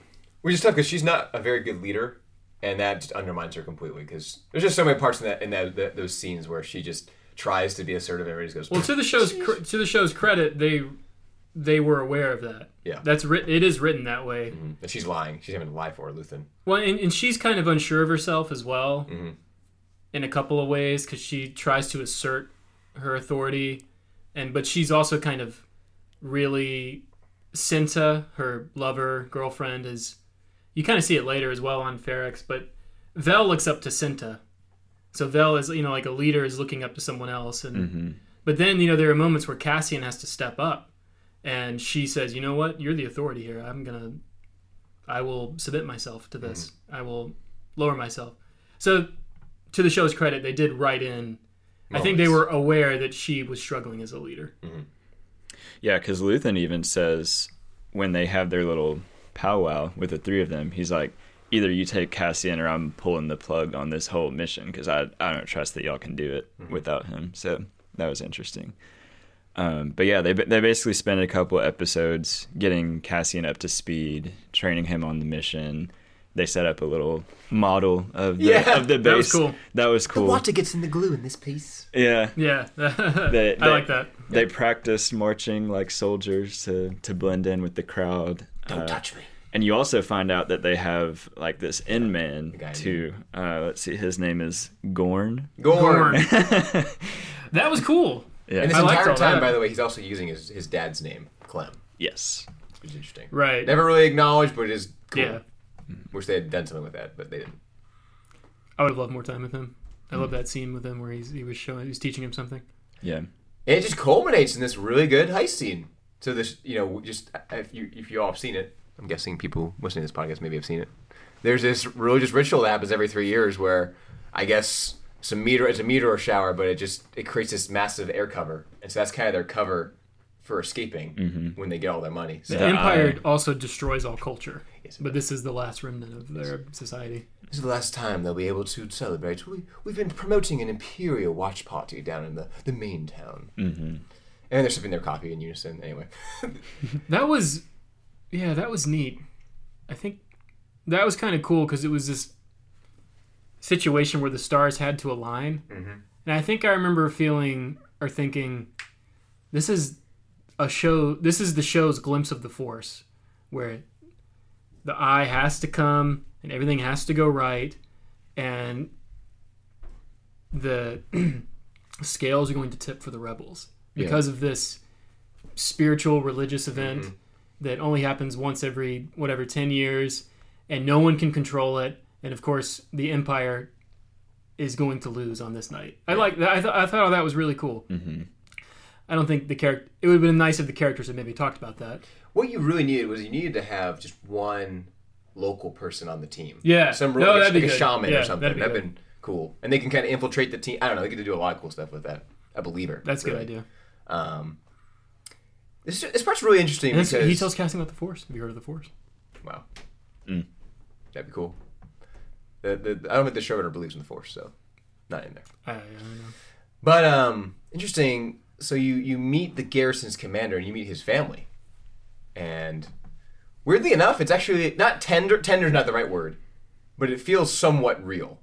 You've got this guy and his kid and his wife, and they, you know, they're they're kind of they're, they're kind of teasing each other because he's too fat to get into his belt, and you know he's he's mean to his kid, but in a way that a dad you know might do sometimes, and the mom kind of. It, it, it seemed like a real-ish family oh definitely mm-hmm. definitely a family that'll be treated very well. you well. sympathize for the empire Yeah, certainly. it was, it's gonna be, you're gonna be treated very well in the next couple. because most of the imperial characters are not likable well, maybe we could take a side tangent talk about Deidre. I don't think we ever talked about Deidre. Dedra. We haven't gotten there yet. No. Anyway, we can pause and come back to that. she's going on right Yeah. now Yeah. Okay. do you want to talk about her now What would you think of her? I mean, this is it's kind of a whole new character for us in Star Wars. Yeah, I mean, she. I, I don't really know what her ultimate goal is, other than just kind of climbing the corporate ladder. But she she does kind of have like that genuine nature to her as well. Kind of like uh, what's his face? Genuinely evil nature. Karn Syril Man. Syril. What's his name? Syril. Yeah, yeah. So their their paths are a little bit paralleled, where like both both of them see this thing that's actually wrong and are like mm-hmm. genuinely trying to mm-hmm. pursue it. Mm-hmm. It's confusing because I'm going, are they brainwashed? Because with Syril, I feel like if Syril saw, well, Syril did see them just shooting people at Ferrix, but if Syril saw, I don't know, Palpatine's face, he might go, "Oh Jesus, all right, time to realign."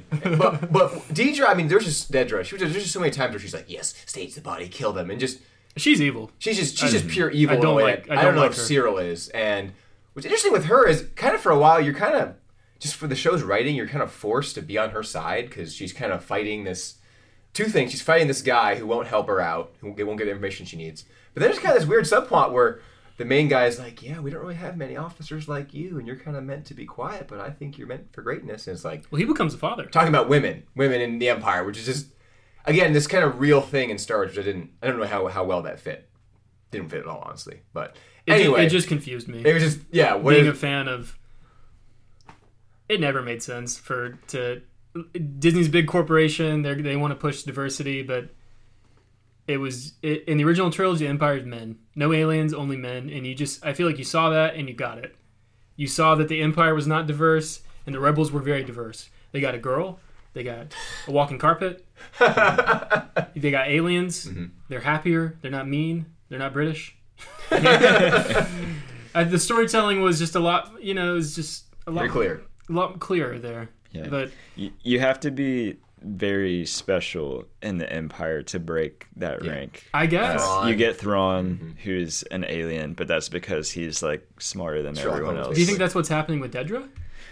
Perhaps. I mean, she's she's the only one really trying to to crack this thing. So. Yeah. Kind of like um, Syril. and then, again, just by proximity to her, the, the story just keeps pushing you along with her, and you go, I guess I should like her. But then it's like, I don't like her. But I'm spending a lot of time with her, and I'm seeing her in confrontational, conf, you know, confrontational situations with her coworkers where I have to choose her. I'm, wi- I'm with her. And If so it's she- just weird. If she were this meek girl, I don't. Yeah, the character. I, the question is, are they going to ever redeem any of these characters? And they're not. They're not going to redeem. They probably won't redeem You Syril. don't, you don't know that. Maybe Syril. You don't. I guess you don't know that. Vengeance is the Lord's, yes. Maybe he'll work on their hearts. But I don't know. I don't know what the end goal is with these characters. Hmm. I'd be surprised if they change sides, personally. Yeah. I think they'll probably work up to it. But she's very unlikable, Maybe and she seems to be a social climber like the rest of her peers. Uh, Who at least cares a little bit. She sees that something's wrong the way Syril that's the big problem with both those characters is they see that something's wrong. They are being pulled by something the truth in a way that their coworkers are not. But they're just still so stuck in that world that at the end of the day it is about social advancement. Uh, with Dedra with her it's not about the truth of finding the star path and all that. It's she wants approval from the man with the ridiculous name his name's Pop up, It's a Pen, Pen, Pendergast or something like that I actually kind of ended up liking him he was this interesting father, manager. fatherly manager but you can just see it in her face when he speaks highly of her she just you can tell she just loves it so much and i just think it's not really about the truth it's about you it's still about this social advancement yeah. but I, may, maybe in the long run the force is drawing those two people perhaps. I'd be I'd be amazed. I, With with the worldview of the filmmaker, I'd be amazed. But we'll see. we'll see Yeah. I, I was surprised because they do meet on a pretty regular basis. Like Syril is pretty obsessed with trying trying to talk to Dedra and see what's going on. That on. was an insane scene. I- If Dedra really was, as you say, like that interested in finding the truth, she would have been much more interested in what Syril had to say That's it's than almost good like she was. yeah, it's almost like Syril would be like this. Finally, I found someone else. exactly. Interesting. But story. instead, she goes, "Hey, Yeah. you're someone who's lesser than me, and I don't care that you have information. Every- I'm not gonna stoop to Right. you." every for that." conversation they have starts with uh, awkward silence, and he just goes Syril, and she she goes, I knew that. Yeah. Did not think about him at all, obviously. there's Ver- just there's a shocking lack of just humanity in the show Yeah. and that that was very tough for me because it's you're basically writing villains people like dedra and uh syril they are they, He qualifies as a villain. they're on the wrong side of the en- engagement i guess the engagement. and even mon mothma you know they're just they're written so unlikably and i just i start to feel i cannot spend this much time with these people Yeah. if i if a new Ho- if, if the star wars trilogy original trilogy as well as the prequels if every scene were in pa- were with palpatine and not with obi-wan and anakin and not with luke skywalker you would go i got i gotta go do something else Yeah. i gotta go outside Yeah. i'm feeling I feel dark. bad watching No, you're right. I want a power. But I, I like the idea of those two coming together. Maybe maybe they'll work on it. We're getting way off track. But while the heist is going on, Dedra's off doing her thing. Her storyline's really being set I up. think just just to push back a little bit, I think the filmmaker is very interested in fascism, tyranny, showing how people become cogs, people stop being people. I I'd be very surprised if he has any interest in the redemption of these characters at all. So I'd be amazed if that happens. Unfortunately, it had. Hey, all I'm saying is, none of us know anything. The show hasn't happened yet. What? That's all I'm saying. Good stuff. Yeah. We could take bets if you want. Let's do it. Yeah, that's one of one of the better storylines in Star Wars Rebels involves a, an Imperial officer that ends up defecting to the rebellion. That's really cool. Agent Pro- Palace? Yeah, Yeah. yeah, probably my favorite episode in that whole so- series. Oh man, that show just soars now in Yeah. comparison to this show. It's just It's awesome. It's great, and it it starts. It has the same format where you've got the, the local rebellion, Ferrix versus Lothal, and then they they they're always leading, but it always ends with back home. And what, what Rebels does so right is about it's about a family. You've got a cast of characters. It, It's just a family of people who did some bad things, who, who are running from different things, but they they come together to help people because they believe in the rebellion. It's a it's a it's a it's a worthy and noble cause for them. Yeah. it's just it's a great show, and there's Jedi as well, so it's great. Um, do y'all want to Yeah. wrap up the heist component of this? Well, let's talk about what's good about it. Yeah, because I to me this was the height of the show was Mm. Uh, I liked it more than the prison. The prison, Interesting. We'll get to it, but the prison always had a bit of silliness to it for me, and the heist just all the moving parts of it. I loved the uh, the uh, the mole that they had working him in getting into the the background of the eye and all that. I just I thought all that was so cool, and it was very Star Warsy. I loved getting to see the Imperial payroll, just Yeah. these stacks of stacks of money. yeah. gold It was like going to the bank and you see Yeah. the rolls of pennies. But That I loved all that. It was great, and it was just I mean, as an action sequence, it was very well done, Mhm. and it just kept It was they kept- tense, and they, Yeah, they it was tense. they're always cutting back to the uh, the tribal dance. I could have done without that. There's a, there's a lot of cuts, and they, they're constantly setting up the empire. Oh, they, we could we'll be away from their stench and tuck into a fine table, and uh, it's just cool. You got you and got yet at the same time you see the the dance and you go this is ridiculous get rid of get rid of stupid get rid of these pagans, they're stupid Be gone. and it's just cool because you got you got these guys. You know the Cedra and Cinta. Cin- no, sorry, sorry. There's a lot of characters happening. Cinta and Val. They're infiltrating from the top, and then you've got they're infiltrating through the garrison entrance, and they're having to pretend to be guards. It's just really clever. But then I see all of the characters have basically AK-47s, and I go, "What's the commentary here?" And then there's there's did ex- you d- let's be real did you actually notice this or did Yeah, you I see did. this online? No, I did. I did. because I remember people pointing this out when the Yeah, trailer no. came out I, I didn't see it in the trailer. I saw it then. Okay. Because what really tuned me into it was all of a sudden they start, they start taking hostages and just Vel's performance too. And look, hmm. she's holding her gun like this, and I just go, "What are you doing?" And you know, they kill they kill the the engineer. They just gun him down, and then they start pointing guns at, at the guy's family. And they put gags on the guy's family. And anyway, I don't know. There's just something about seeing the family taking as hostages where I just went. I'm there's there's, there's a there's a critique in here somewhere. This is a yeah this is not right. Yeah. This shouldn't be done. definitely And then honestly, after it's all done, and, and and the guy is going like, you know, he's staggering around having to help them. You know, this is the, the garrison commander. I'm on his side. I'm on his side, but I feel bad for him. you, you I feel for bad him. for him. He's like, he's just trying to do his job. To f- obviously, he's an old fat man he's about to have a heart attack he obviously made a few racially insensitive remarks about the Aldhanis. He said some really mean things earlier. Not the nicest guy, but generally, he wants to make a good life for his family.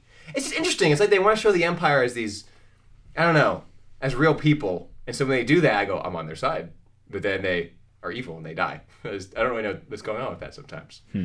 So anyway, so then they, it all kind of goes goes wrong for them once the their transmissions people they, they they're jamming them, but Aldhani, they, he, there's a guy in the radio tower who realizes they're being jammed, and he leads a patrol down there, and all falls. he starts apart. listening in Yeah, and, he, and you can hear their yeah their communications, and uh, it all falls apart. what'd you think trey I agree that this is a really strong part of the show. Personally, I like the prison arc better, so we'll, we'll talk about that in a minute. But no, this this was much better than the first arc. Very tense, um, really cool to see. I don't really have much to add that y'all didn't. it was just kind of touch a on. creative addition to the Star Wars universe. I think. Yeah. A prison break. No, sorry, not not. That's no, that's cool too. But Heist. the heist thing. heist. And they have to escape in this like old craft, and they're like yeah, having I to liked- climb I through this liked all eye.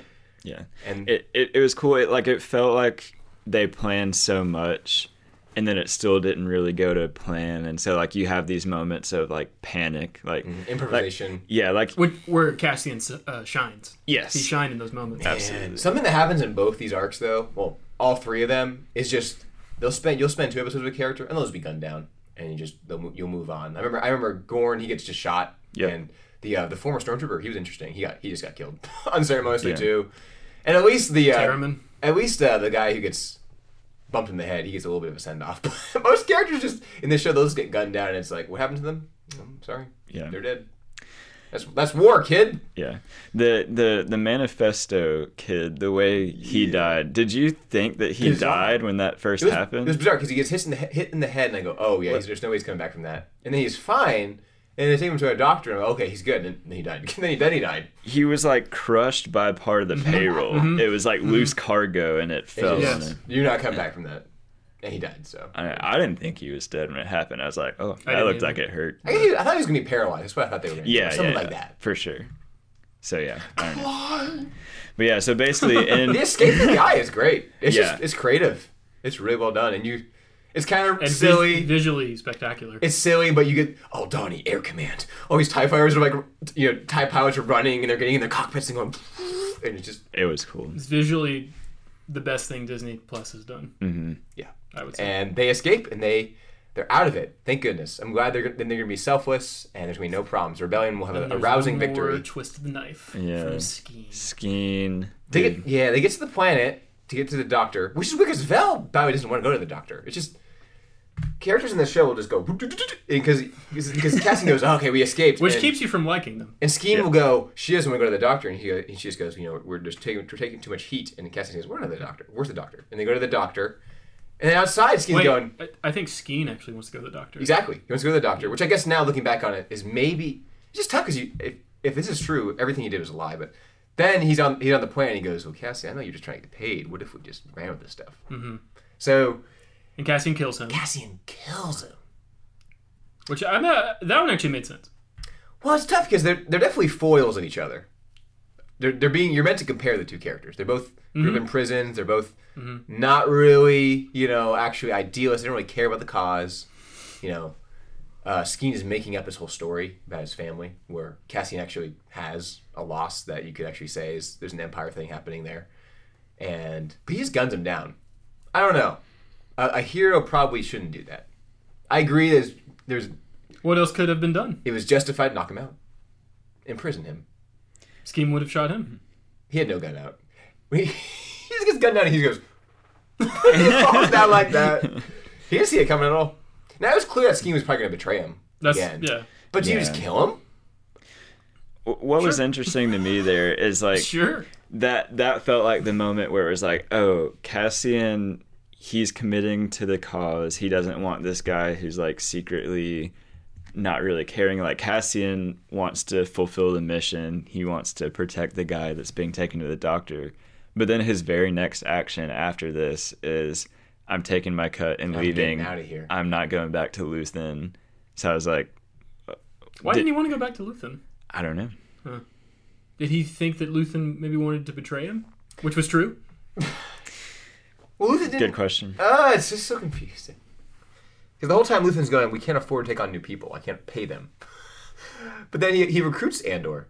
He I guess it was wanted just for this one scene? This, for this one. But then he was going to kill him. The He was whole going time. to kill him. And then at the end But he he goes, did pay "Ah." him. But he did pay him. Oh, it's just so confusing. I don't know if he was going to kill him the whole time. I, I think, I think he, once he went, went in the wind, he just went, oh, it's a liability now. yes, that's it. He he wanted Cassian as like a full time crew member, but after Cassian left, he was Oh, like, oh, really? "Oh shoot, I told him too much." I You saw the kill him." scene with Vel and his middleman, middle girl. What what did they say there? Do you remember? At all? She said, "Go kill Cassian." Okay, that's all it is.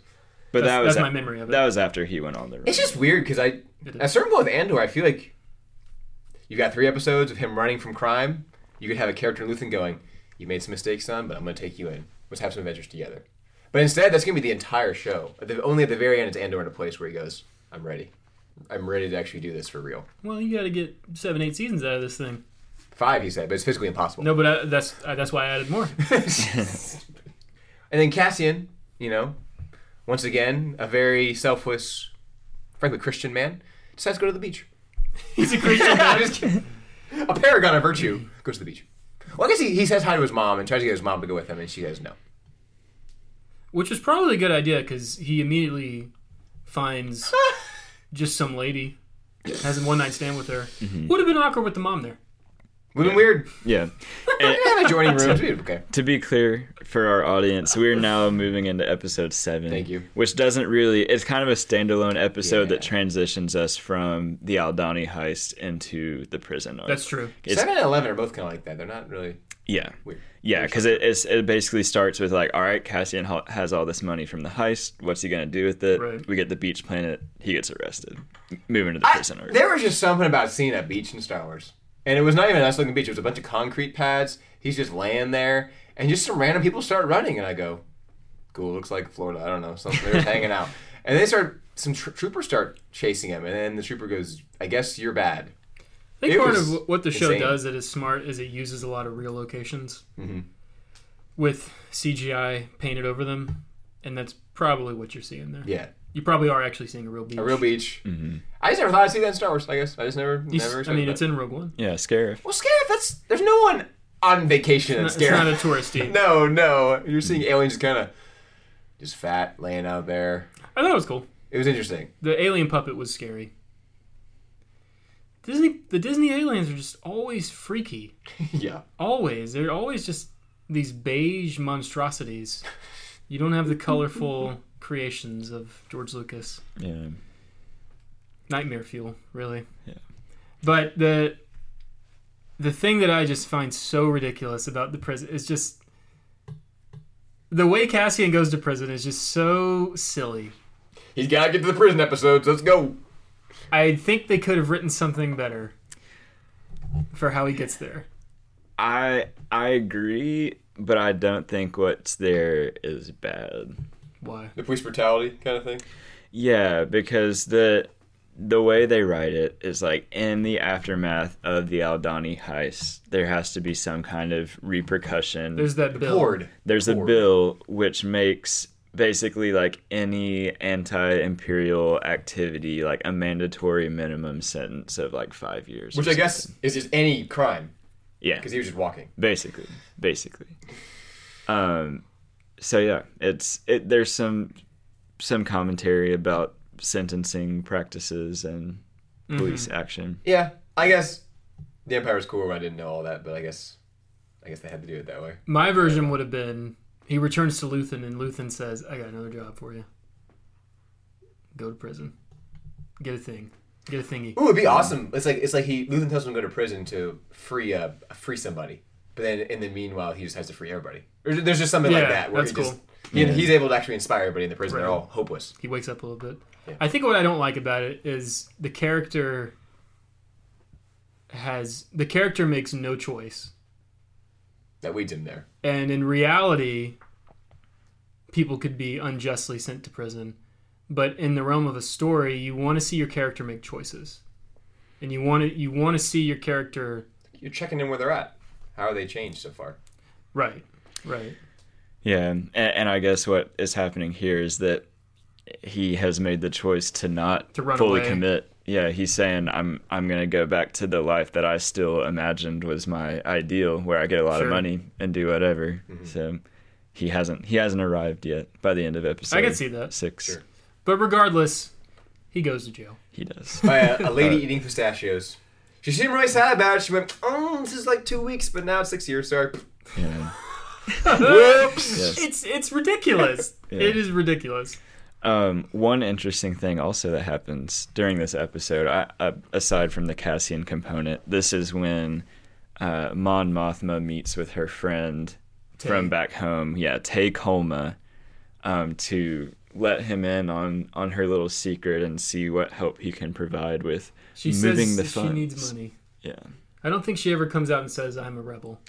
No, but they it it's a veiled conversation where Yeah, ba- it is. basically It's a good b- both of them are telling each other we're more politically extreme than we have let on. Right. It that was a cool scene because I'm finally seeing Mon just trying to trying to be real with somebody, and he's not really sure if he can do it. She's not really sure if she can do it, but then she takes that first step, and it's just it's cool. I remember it's, there's a nice close up on her face that she could. I don't know. It's- yes, that's right. That's where she says they'll miss what I'm really doing, mm-hmm. and you go, "Oh, cool." You Yeah. know. Anyway, This You're in the episode was written by Stephen Schiff. oh, interesting. He survived. That's weird. Yeah, you guys have survived there. Master Schiff, you survived. The Purge. Surprised, are you? There's also so many parts where she's in the Senate, and you just hear other people talking in the background. There's like shutting off the lights, like, eh, whatever, Waiting. The turning off Shut the pods up. was a good addition. I Shut like up. that. The big addition for me was that there's no one in the center. There's no mediator. There's no one listening. There's no one. I don't know. That's a, that's a subtraction. subtraction. Yeah. exactly. But yeah. Nobody's listening, What is this? says Cassian. Later That would be she- funny if the Senate was a total joke now. People are just there, what they're on their iPo- iPhones, they got their feet up, and there's like graffiti on the wall or something. There- there's some good stuff with that though. When Mon's throwing a party, I think we watched this today, where it was like she's trying to be real with them. And it's like, what about? Is there ever such such a thing as too much security? And she goes, and they're like, oh, it's like, do we feel a threat here? And he just goes, oh, I'm com- a complete threat of taking too much of this Chandrilan hospitality. There's just kind of all this schmarmy political. There's some of that that's really good. I think George would like some of that. Just um, just how corrupt Fake. and fake the, pol- the, the the politicians are. There's this whole scene where there's, oh yes, we were just admiring your view. How do you handle having such a good view? It's just nonsense. It's just, Right. I like I like that. Mon's Mon's world, eighty percent, ninety percent of it is just fake and horrible and unlivable. I feel bad for her. Hard Yep. to watch it. Yeah, it's like seeing my social life. Just what I happens to me all the time. Just sad. just sad. Small talk. Anyway, Uh, prison. prison. Oh, one one more thing, just a, a small nod to all you big Rogue One fans out there. When Cassian gets arrested, it's like one of the droids that you know K Yeah. K two SO his a his short droid trooper too, type right? He and a short him. Mm-hmm. trooper. Um, but obviously this one is still imperially programmed. So Here, where, where does it go? He says it's it's that's an insane scene because because the the search trooper says, "Hang on to him for me," and then George just goes, "Hang." It's just like, what? I like that. It's really funny. I like that. Hang, yes, Yeah. I know how to hang. He was just he was sticking to program. Doing my job, master. On program. on program. on program. On program. Uh, prison, prison. I well, you watched the most recently. Tell us about the prison. Today. It's just today. wow. Well, uh, like I said, I thought it was a little bit of an uphill battle because I just I did find it ridiculous that he the, the story just took this whole detour to go to the prison. Maybe what I'm really responding to is it was so removed from the rest of the plot. Yeah. And you could have what? And you got Dedra the whole time going like, "Where is Cassian? Where is he? He's in prison." yeah. Yeah, maybe if you could have tied it into Luthen somehow, and it, I think it would have worked. But it was a little bit of an uphill battle because I'm just the I'm seeing him going there. I'm thinking, how long is he going to be here? How long is it until we get, we get back to the real story? How long is it going to take for me to just get inside the head of this character? Because I'm still kind of waiting. But Prison Break in Star Wars is a great idea. That's really cool. Mm-hmm. Just seeing a Star Wars prison, what is that? That's interesting. And it was so. I mean, I gotta admit that I thought the clothes were a little silly looking, and seeing them barefoot was kind of silly. But just the simplicity of the floor is lava. Yep. Mm-hmm. You will die. You will get electrocuted. It was cool. It was a cool idea. It was pretty Star Warsy. I liked it. And Also quite scary. Music was always scary. It just had this lifeless quality to it. You had the Holocaust showers, just pretty inhumane. and and it, it definitely and it makes sense that the empire would have slave labor prison labor i did not quite buy that they were cheaper than droids Easier to replace. And cheaper. i i did not buy that but it was a story they wanted to tell it's okay but uh i saw the battle droid factories Seemed quite copious. frankly. they were But- very smart, but yes. i think it's a gr- i think it was a great Yeah, would dro- you, you mentioned it earlier. Would droids wouldn't droids make these little things better? These little X's. you wouldn't have an old man dying That's, Yeah. There was uh, a lot of humanity in these episodes, though. I liked that. I think my favorite scene was when the doctor comes and just the veil comes down for a moment, and finally, that's kind of interesting. That you've got anymore. you've got the world of Coruscant, and it's everything's fake, everybody's lying, and then in this little humble space where an old man's dying, the the mask come off for a moment, Mm-hmm. and the truth comes out. yeah, I like that. it's good. What do you think? Uh, This is your favorite. it is my favorite. First, better Andy Serkis character, Kino Loy or Supreme Leader Snoke. Oh, Kino. Kino Loy. Kino. Yeah, yeah. I'm- You, I- you made a joke. It's the prequel to Snoke or something like Yeah. when does he become Snoke?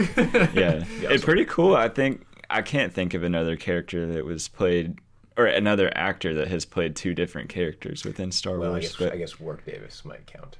that is yes, you're correct. And Anthony Daniels, he plays an alien at, at some point in episode two. Anyway, but yes, absolutely, actual character. yeah, it was it was cool to see him. that. Anakin Skywalker, Darth redeemed. Vader. Hey, Christian, you play both. Never mind, I'll just leave. Leave. Um, They're gone. but no, I That's a great point. I'm I'm glad we got a little Andy Serkis redemption because I I think he's a really great actor. He's and great. Snoke was not a great character. Like his hair. but- yeah, The slick back, Yeah. uh, uh, salt and pepper, hmm bald, not balding, what's the word? Graying, salt and pepper gray. Yeah. I liked it. But it, it was interesting to follow him throughout because so he's kind of the the leader of their little floor and there's there's all this competition set up within the prison. There's layers of competition. You have like within each floor the table that does the best gets like extra tasty goop right for their meal. Yeah. And then like between the different floors there's competition and everything and so And the loser gets zapped. yeah, the loser gets zapped. So Kino, he's constantly driving, and he's working towards his release. Like when Cassian gets there, 200. 200 something days, less than a year, he's like, I gotta get out of here without causing a ruckus. Anytime people are talking out of line, he's always putting them into shape. He's looking, he's looking out for his guys. He's, he's a good man. He is. He's he's stuck in the prison of the world. He can't see beyond, but he's a good guy. Right. Mm-hmm. And and the moment he breaks is probably at the end of like the second episode of this arc when they realize The that the doctor. yeah, the doctor and you know basically they can change your sentence at any time even if you get out they're just going to quickly arrest you It's for all something a else. lie. Yeah, and he's like, "Okay, we have to figure out another way out of here." He becomes a real leader. It's tough because the story, if you really think about it, it doesn't really work. But what I kind of see them trying to do is, you know, you got the first arc, just kind of getting Andor in position, seeing where he's at. The next arc, you know, he's a mercenary, but he still has these these moments of leadership within the rebellion on that mission, like you talked about. And this arc, he's he is not Kino Loy. He's not the one giving the speeches, but he he has to convert Kino to a believer in that you got to take this more. You, you got to realize what's happening, man. You got you got to wake up. Mm-hmm. So that's cool. You're seeing him actually not inspire somebody. He's, he's never like doing that, but at least he's you're seeing him actually draw something out of this guy. Why does Cassian want that? Who wants to get out? Ca- I know. Yeah, Cassian ultimately just wants to get out. Yeah. I, I think it was cool though that Cassian kind of like earned respect in the group though and kind of got himself to a position where he Yeah. could he could speak to Kino in that way mm-hmm. cuz when when he first arrives like the very first scene he's kind of just like shell shocked. He's like I don't even know how to step into this operation. Just like watching what they're doing. Yeah. He's I'm like, just a "What?" tourist. yeah, yeah, exactly. You ever seen Clerks? No, I have The guy not. keeps going, I wasn't even supposed to be here today. That's Cassian. That is I remember Cassian. that there was there was one false note there where it's his first night. He's getting in and the lights are off, and I go, maybe now we'll spend some time. Maybe he'll cry. Maybe he'll be sad. Maybe he'll go, I deserve to be here. And then it goes thirty shifts later. He just goes taking a slurp. and go, all right, all right, all right. And he's There's a- walking and doing his thing. There's a great scene in the amazing film Shawshank Redemption mm-hmm. where you've seen it, Trey. I have not. Oh, you gotta see it. Yeah. Great music. too. Great movie. It's better than Andor. Much better. I I'm sure it is. but basically, this guy's wrongfully in prison, but he's in there for 20 years or something. And there's this amazing scene where he says, I was innocent of the crime they convicted me of, but I was guilty of other crimes and other sins, and I deserve to be here hmm. in, in my own way. Interesting. So it's a real, you know, it's a story of repentance, and they didn't do that with Cassian, sadly. Yeah, that's kind of the problem when you you just got it's just an arc to them. It's just a cool thing for them to do for a while. Cassian's almost a minor character in this arc. Yeah, honestly. Because Yeah. you've got the other guy was already planning it. What was his name? Bart Bardick? Bardick? He gets killed so quickly. I don't know. Anyway, you, you got Melshik and you got Bartik, and they're the ones kind of actually planning the attack. Yeah, I I think one thing I was maybe hoping from Cassian here is maybe a little bit more time to to stew on the meaning of the rebellion. I think it would have been cool if he had his little rebellion manifesto that he listened to as like a little audiobook Yeah. Yeah. night that he's like Yeah, yeah, shares yeah, I'm, yeah, I'm gonna sleep here but I'm gonna listen Oh, to this that's kinda- message while I'm here. Dude, you know what solves the whole show.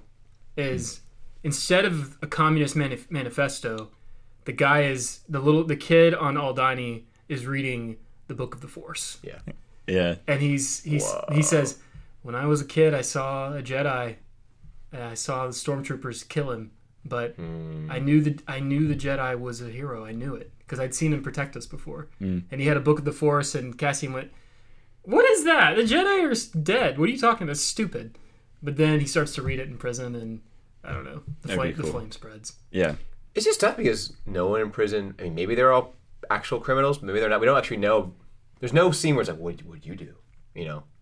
Yeah. And of course, the prison's also a torture house. So at no point is it this place for mature reflection on a person. It's just a, a thing to escape. I think that the the biggest problem with the show's worldview is that the oppressors are.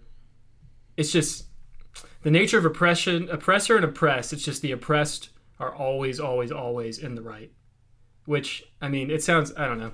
I don't want to speak out of turn or anything, but It's not even true in Star Wars. what's that? Not even true in Star Wars. I guess so. I mean, episode five, you go, yes, I, I should kill evil. Oh wait, evil, uh, evil guy's my dad. Oh wait, what if evil could be in me? There's just, just all this thing. Right go, right but oh. it, the, the way this show is written is it's it's just maybe the way i should put it is in this show it's enough that you're oppressed where in reality and in other star wars it's it's always more it's like good and evil doesn't even come to play here it's just there's oppressor there's oppressed you have to fight for what's yours not coming into that internal That's what Maarva's speech is all about at the end. who's Maarva, the mom. Correct. Mm-hmm. Right. It never gets into that inner world of there's actually good and evil in me. There's good and evil in the oppressors. There are good people in the empire who are doing their thing. You know, the, I feel like the show never quite gets there, unfortunately. But maybe it will. But the, the arc is cool because the actual escape is cool. They have to short out the floor. Yeah. And of course, the moment where Kino, like you said, where Kino accepts it, and because the doctor says, "I can't save anybody," he's just he's just there to kill people, basically. And you have the guy who, yeah, it again. The show almost works for me when I go, "Not Star Wars, it's just interesting program." you know, Yeah. you have a guy kill himself. I go, "Hmm, interesting," but then I go, "Oh, Star Wars. Oh no, wait, what? he killed himself. It's horrible." You know, and then, but it's just seeing all that set up. They they pay it off really well, and then they go, "There's only like 12 guards here," and they could just anyway their their whole plan to escape. It's it's cool. It is. It's cool action. I like when they got the guns. Yeah. I, I remember you were like, "What are you guys doing?" And then you got the guys. I heard you say, "Oh, they won. oh, they won. We're good here. We're good here. They're good." Yeah. Well, the the initial uh, the initial moment where they fight back, you got two guards are up high. They have the high ground. They got guns. and the soul the the inmates are just fish in a barrel and the guards are just like oh what who do i who do i aim at and they, i'm thinking oh my god this will never work Just throw a grenade but- down there, dude. exactly but uh cassian does his, his spider-man thing he's, he's hanging underneath for five minutes and then he swings up but when they got the guns i went they win They won. Yeah. i, I believe it, it was very believable once they got the guns There's this part. It could have been really interesting because they opened the doors and the whole time you're on program. If we don't have immediate facility-wide compliance, we'll kill everybody. And then it's just a guy, it's just, this young guy, and you go, hmm. And there's no commentary there because Kino is this older man, and the guy the whole time is like this this this brat. I don't know. There could have been something interesting there where it's like, oh, kino has a chance to kill this guy or something doesn't and lets him go Well, to be fair, Cassian almost kills him and doesn't. Well, Kino actually shoots one of them just to intimidate the other one, but it had to be done and then Kino gives his one way out. I actually bought that that death actually bought Yeah, I did. I someone had to die. They, they weren't listening. they had to die. Mm-hmm. You got we got limited time here. Mm-hmm. What do you think about Kino's speech? I barely remember it. One way out. If you see your man fall, help him out. If someone you see That was good. Oh, that was yeah. That was one of the very few brotherly moments in the show. If you see someone struggling, give them help them. Yeah, yeah. That, And then good. it cut immediately me- to well, they're yeah. running in the hallway and someone trips and they got run over. Because yeah, that I yeah, uh, yeah, I didn't like that. Because to me, the rebellion, the the true adversity to the empire is not an equally powerful force that fights the empire. It's no, no. We what we have on our side is the force. It's goodness, kindness, charity, Truth. helping truth, helping each other out, the American way. And Tony Gilroy would disagree. Probably. Yeah. Anyway, you know what I mean? It's the true antithesis to the empire is these small moments of kindness and helping mm-hmm. each other, true brotherhood, things like that. That's why I love the scene with the the stuff with the old man. They would just they pitied him, a very pitiable character. I like that. And watching a little bit of Rogue One today, I slept through some of it, but I did watch some of it. to be fair, But there are just some real genuine moments in there, especially with Chirrut and some moments with Jyn, where you just see that no, the, the rebellion is built on this kind of wide-eyed optimism and helping out your fellow man. That's what they, says, "Good luck, little sister." I love that. Yeah, that was really good. And uh, The great part where Chirrut says, "You're in a prison, but I sense your prison is one you carry with you." yeah, Cassian." Rogue That's One, cool. Rogue One has a, has a spiritual awareness to it. Definitely, it's good. But um, in Andor, I got a blip of that when Kino said, "If someone falls, help them out." But I didn't actually. I don't think I actually saw that. It was weird. It was like looking at this now. It was almost like the writer had one view and then the director had a different view. Because I don't know. Yeah. Why would you do it that way? Maybe. But oh well. But then it, it culminates with, "I can't swim." Oh, that that broke my heart because Yeah. it. Okay, f- it's one thing to have that line. It could be a little comedic beat, and Come on, dude, we're going. Yeah, no, I thought I thought Ca- I thought Cassian would say, "Come on, brother, you're getting baptized. Come on." But it's just unresolved. Ah, that I hated that because I had I was on this dude's side and he had grown into a real leader and he's just left in the dust. It's the last time you see him in the show. I, I had a hard time with that. Yeah, I also, I don't know the way the way the scenes kind of flowed into each other.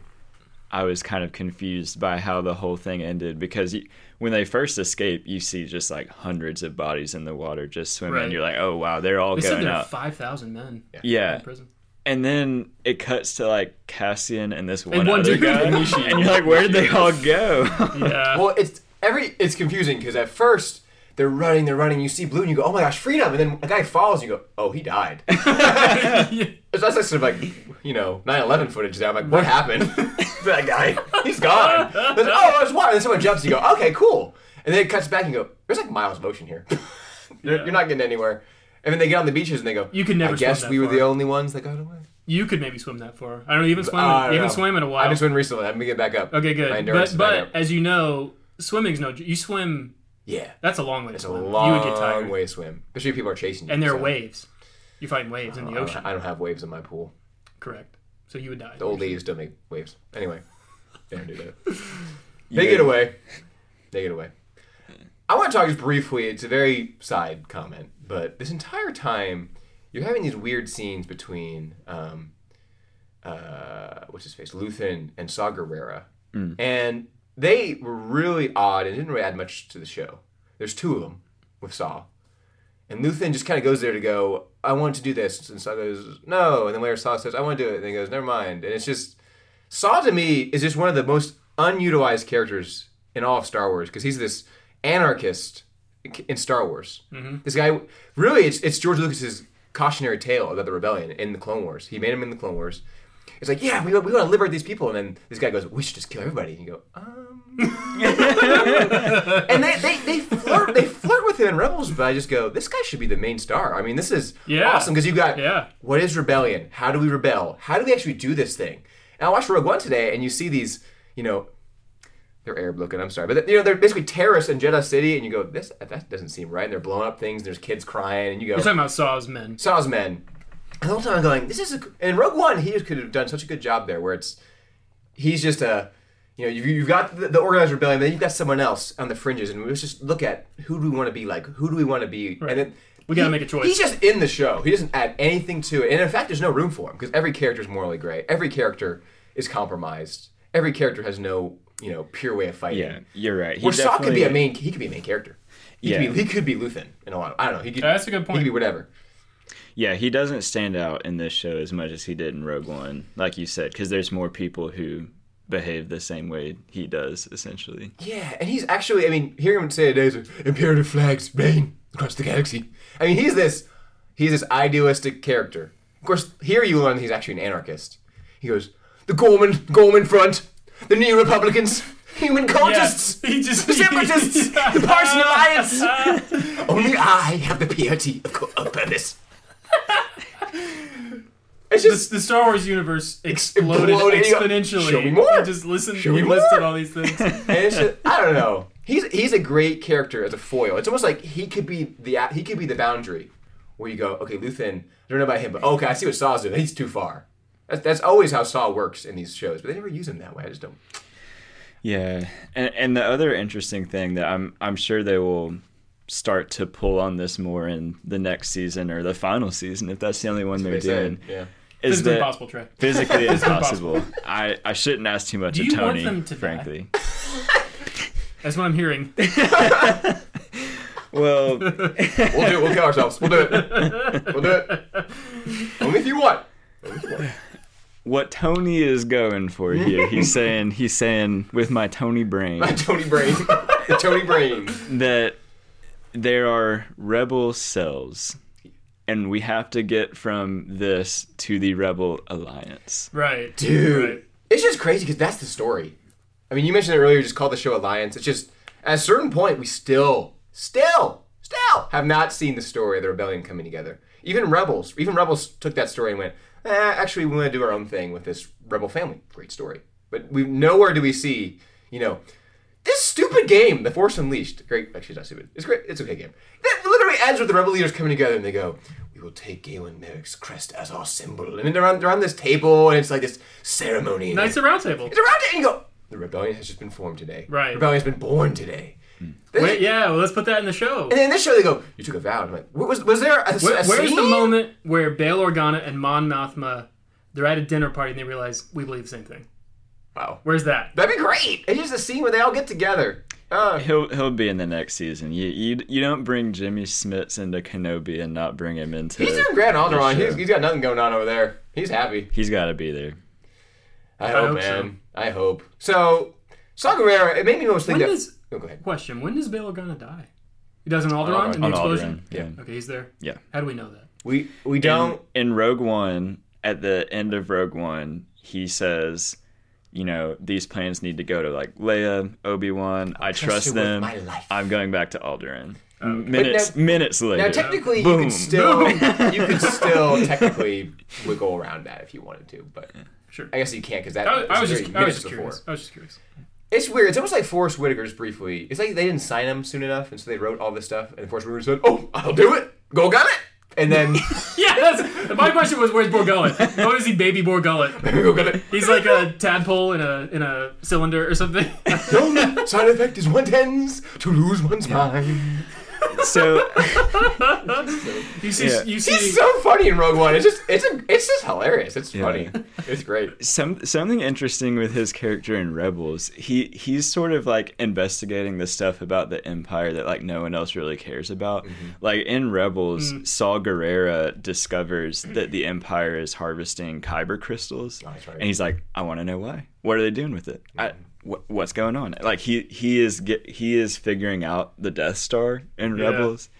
And yeah, I, Is it I don't Saw get that. Gerrera? Yeah, Saw There's just no no no filmmaker or storyteller yet has gone. I want to use Saw Gerrera. I, I want him to be a key part of my story because even the worst part in Rogue One is it's just I raised you, I I left you to die, and it's just I won't. Like, it's just he's barely even in that movie, and it's just at no point do we actually get to see him. It's so weird because it. Well, this is not a review of Rogue One, but It could be right now. It's no, but just briefly. It's actually a sweet story. I, I was into the story of Jyn and her dad, mm-hmm. and how even though the dad he had this this duty called him away, he still loved her, and she wanted to be with him, and I, I liked all that. But then the surrogate father, Saw Gerrera leaves her too, and it was just it was weird. It was almost like And she had no idea where either of them were.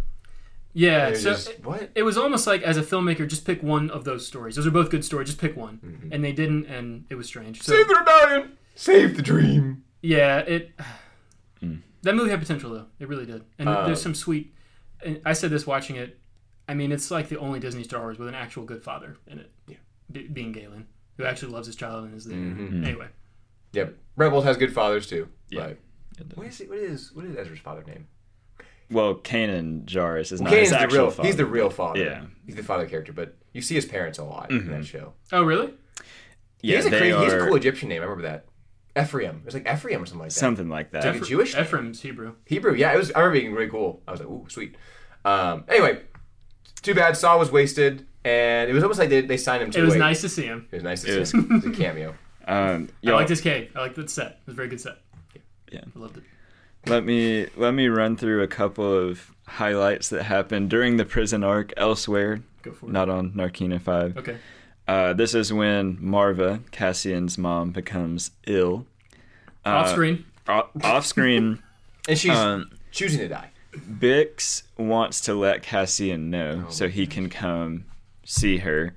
So she tries to contact Luthen, but using the little radio thing to contact Luthen is Right. what kind of draws the Empire into Oops. Ferrix. Right. And right. Luthen is about to answer the call, and his assistant is like, "Are you crazy?" Or Kleya. Kleya. Who knows, dude? It's Kleya. Who knows? Yeah. I'm telling you. She's like, she says, "You're slipping." I hated her. My Did least you? favorite character in the whole show. Okay. More than any Imperial. She was just so mean.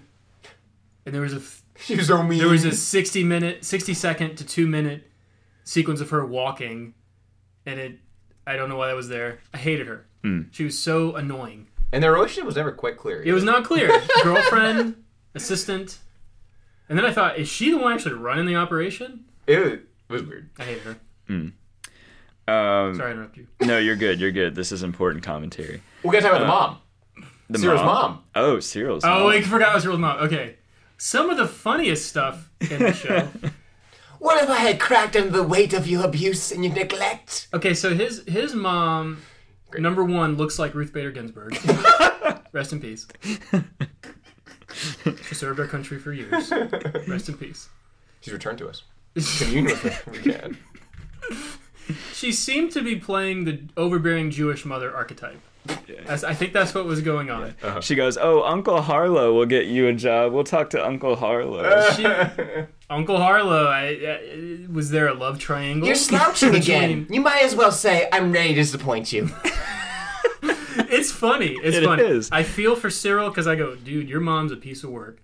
However, she gave him a place to stay when no one else would. She picked him up. Yes, Off the it- ground. but and then I also go, "You're this is your mom, and you are dishonoring her. You need to be sweet to your mom, even if she's annoying." Mm-hmm. And He goes- just, yeah, I just think he's acting like a child, and I think no wonder. He's got toys in his room. I didn't notice that. You didn't know? Yeah, there's Yeah. action figures. I saw that. I thought, no wonder nobody likes you. No wonder the girl doesn't like you. You're you're a freak. What are you? but uh, ultimately, ultimately, I just look at that and I go, can we just have a love, some love in the show? There's just no love in this show. And tr- m- mothers in Star Wars, you Oh my gosh. that's that's a that's a legacy. That's a I don't know. You got to do that right, I guess. Mm. Padme and Shmi and Aunt Beru. It's just there's this sweet motherly energy in Star Wars. Ahsoka Tano's mother. Yeah, her too. the the Ewok who's like, "Oh," when, when, when the little ah. baby's dead. of course, I was next on my list. What if, Exactly. What if Syril meets with his mom? His mom's nice, and just doesn't care about Andor at all anymore. And it's like, it's like, Syril, I found you a nice lady to go on a date with. It, it just keeps cutting Right. back to his misadventure. He's just And, completely and it's, nice. it's Dedra. yeah, he's on a date. It's Wow. like, so what do you do? Yeah. I, I almost you said that you like Syril, but I was coming off the early episodes where I'm going, he was just so cruel to his employees. I don't like that. I mean, I'm cruel to my employee, It's very true. but it's okay when I do It's it. documented Just kidding. right now, being documented currently. No, I really I didn't like that. As a badly, I didn't like that.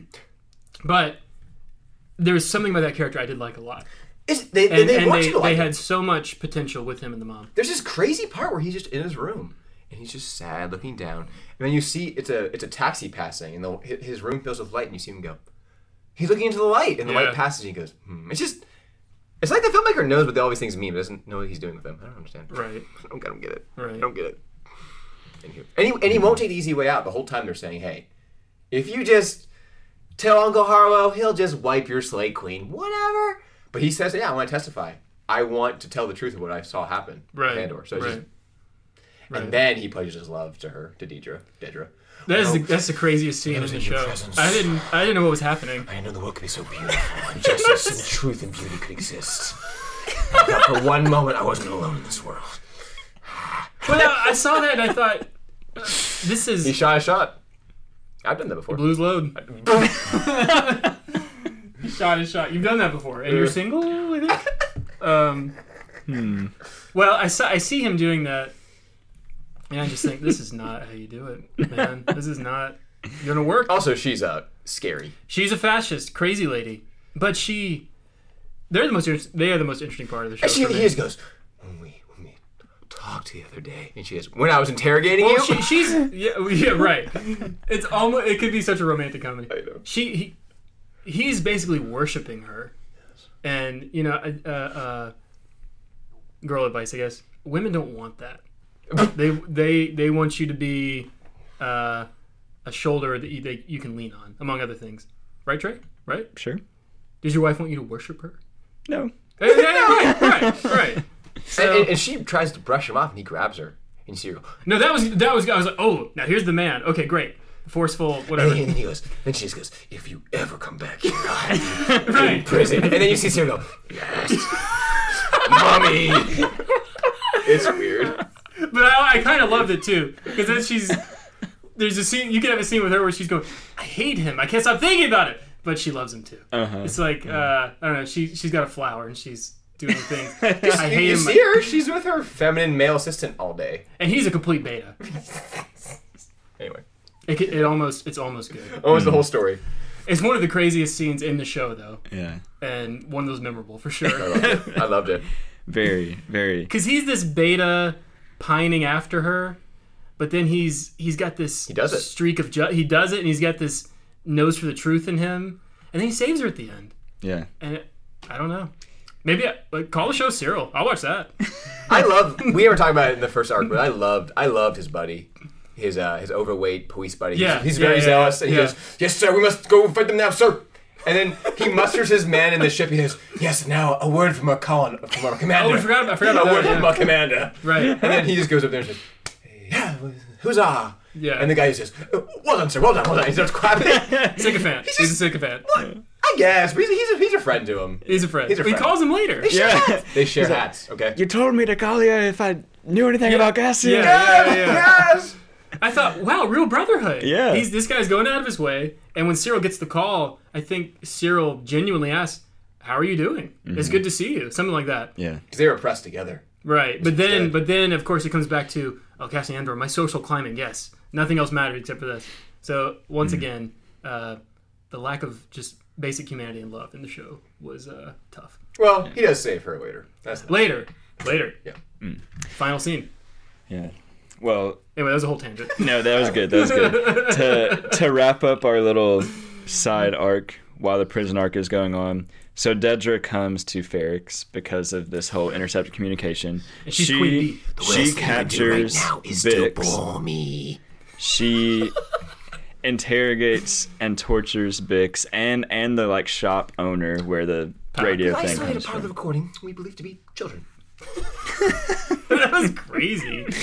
That I think yeah, the most evil was character in the show was the doctor, the Nazi scientist. As I Okay, that, so that as, guy a, was twisted. as a podcast editor, Yes. how do you edit and layer the recordings without listening to them? Because he says know. that he has to do that. I didn't. Uh, anyway, Maybe he just sees the frequencies like Yeah, maybe so. one, that Or he listens a little bit at a time. that part was crazy. Might. Maybe he has one headphone in. That was a big part where. I can take one. I can take one.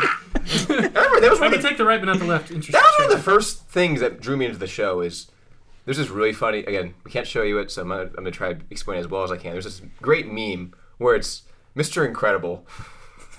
it's called Uncanny. There's Mr. Incredible going like dun dun dun, and it's like showing a heroic scene. And it goes dun dun dun. It just gets scarier. And it gets scarier, and it goes. And then it goes, and it's just it shows her screaming. I just go, "What am I seeing?" And so I, that was one of the few scenes where I just went, "I have to see what is happening in this scene." Oh, you saw it out of context. Yeah, I Oh, okay. I love that scene so much. Do you think they should have uh, played the audio for us? Uh, we go crazy. No.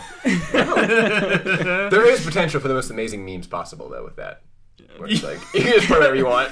Right. You, yeah, definitely, definitely. That'd be good. Some. Katy Perry or something, I don't know. Oh my gosh! No, that was actually um, they played Joe her Biden. recordings of the the screams from Disney World. Oh my gosh, yes. the- That's Monsters good. Inc. or something. That That's crazy.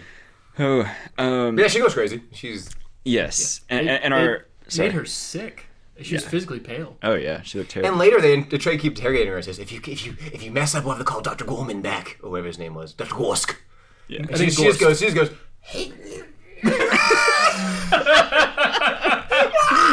and the guy just goes. All right. You'll know.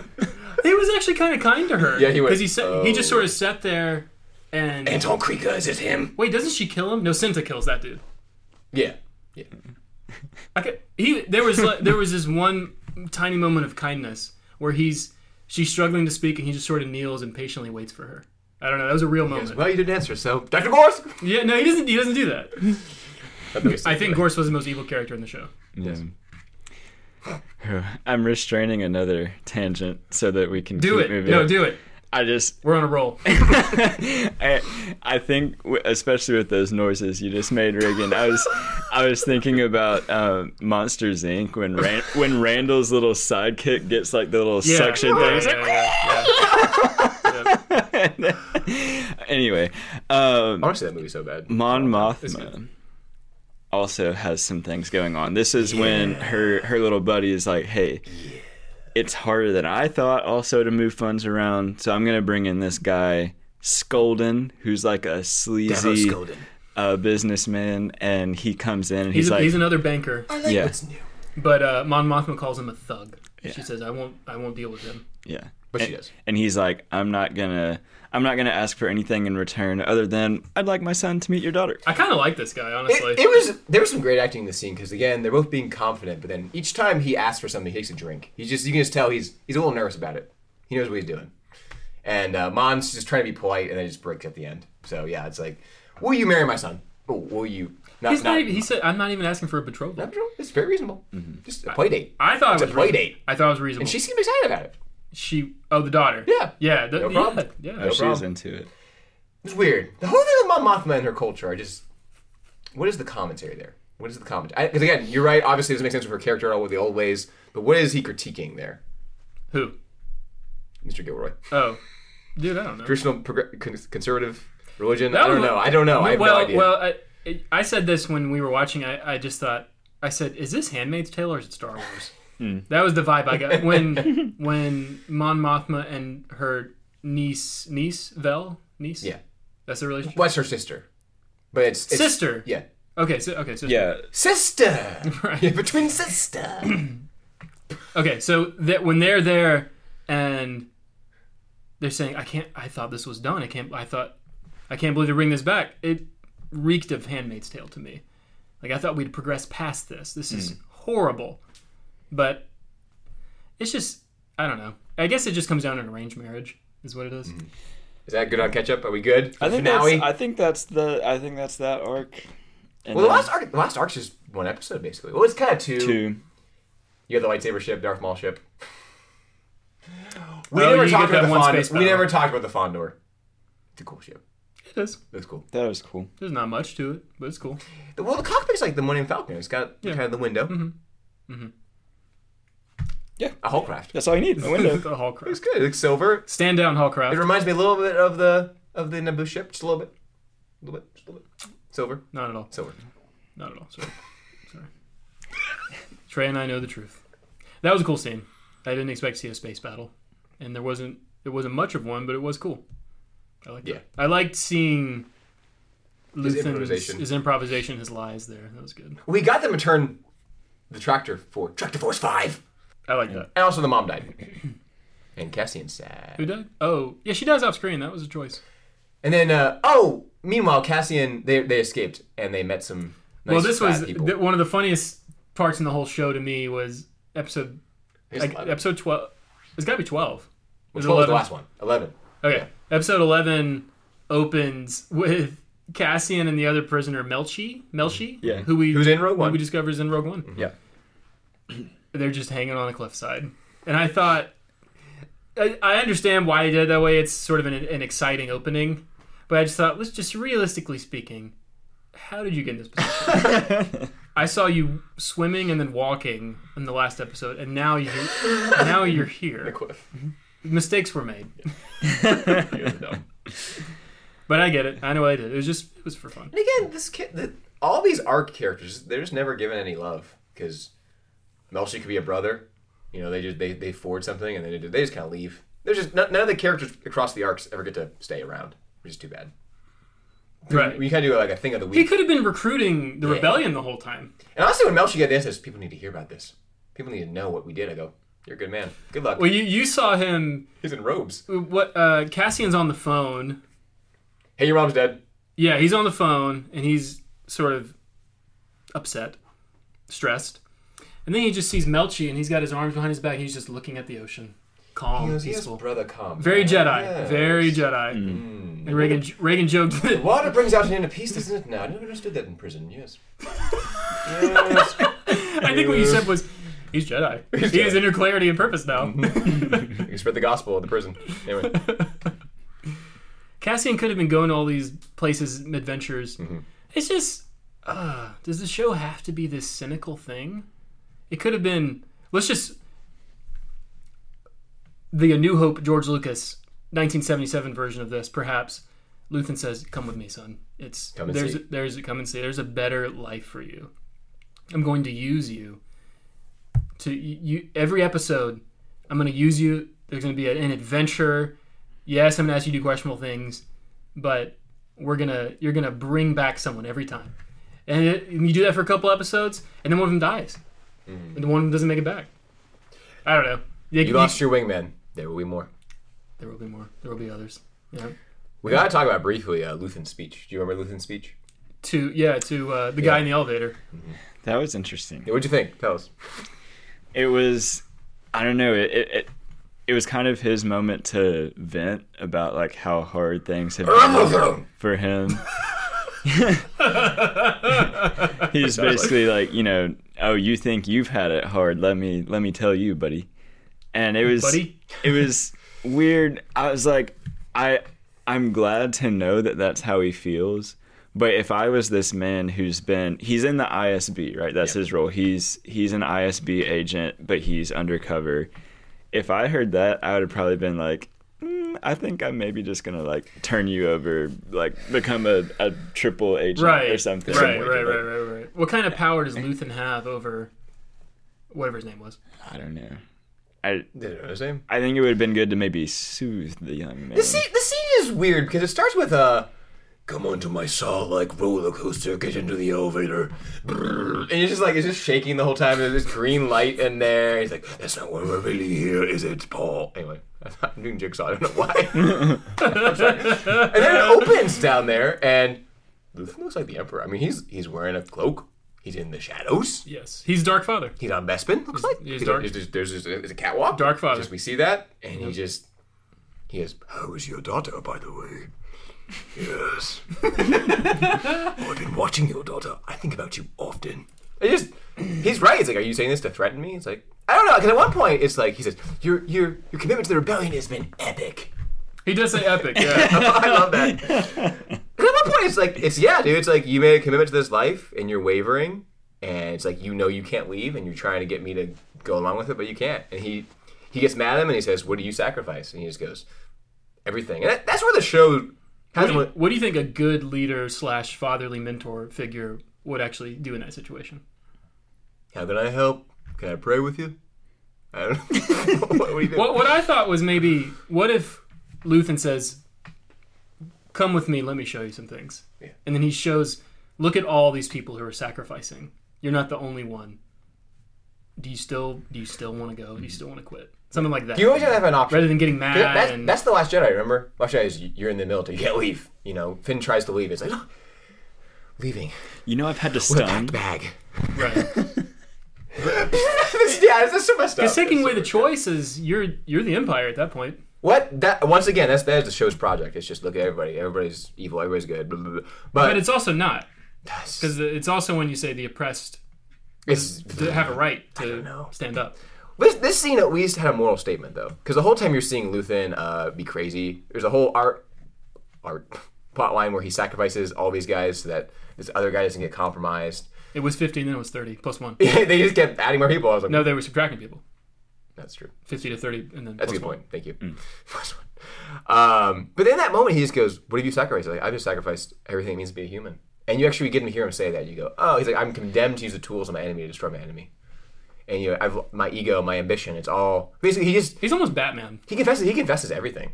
He confesses everything in his heart that's corrupted and wrong. And I go, so when he says everything, I, I, I do feel for him a little bit. I just Yeah. go, cool. We're finally seeing a character be real morally here.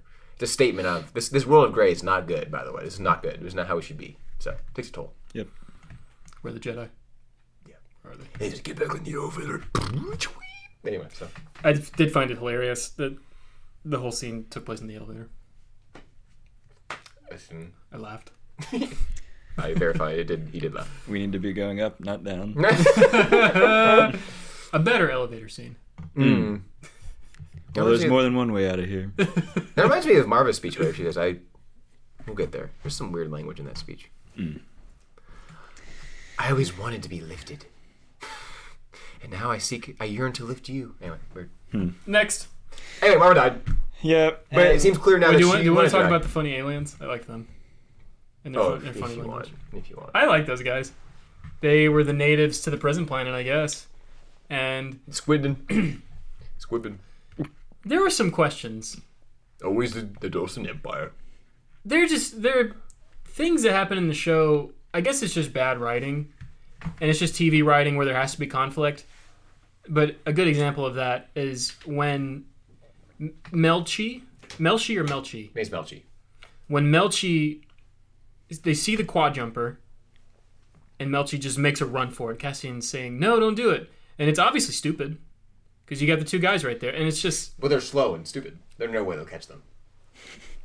I'm just thinking if if it were a realistic situation, maybe you could approach them, say hi, Brothers, brothers. yeah, something, you. right?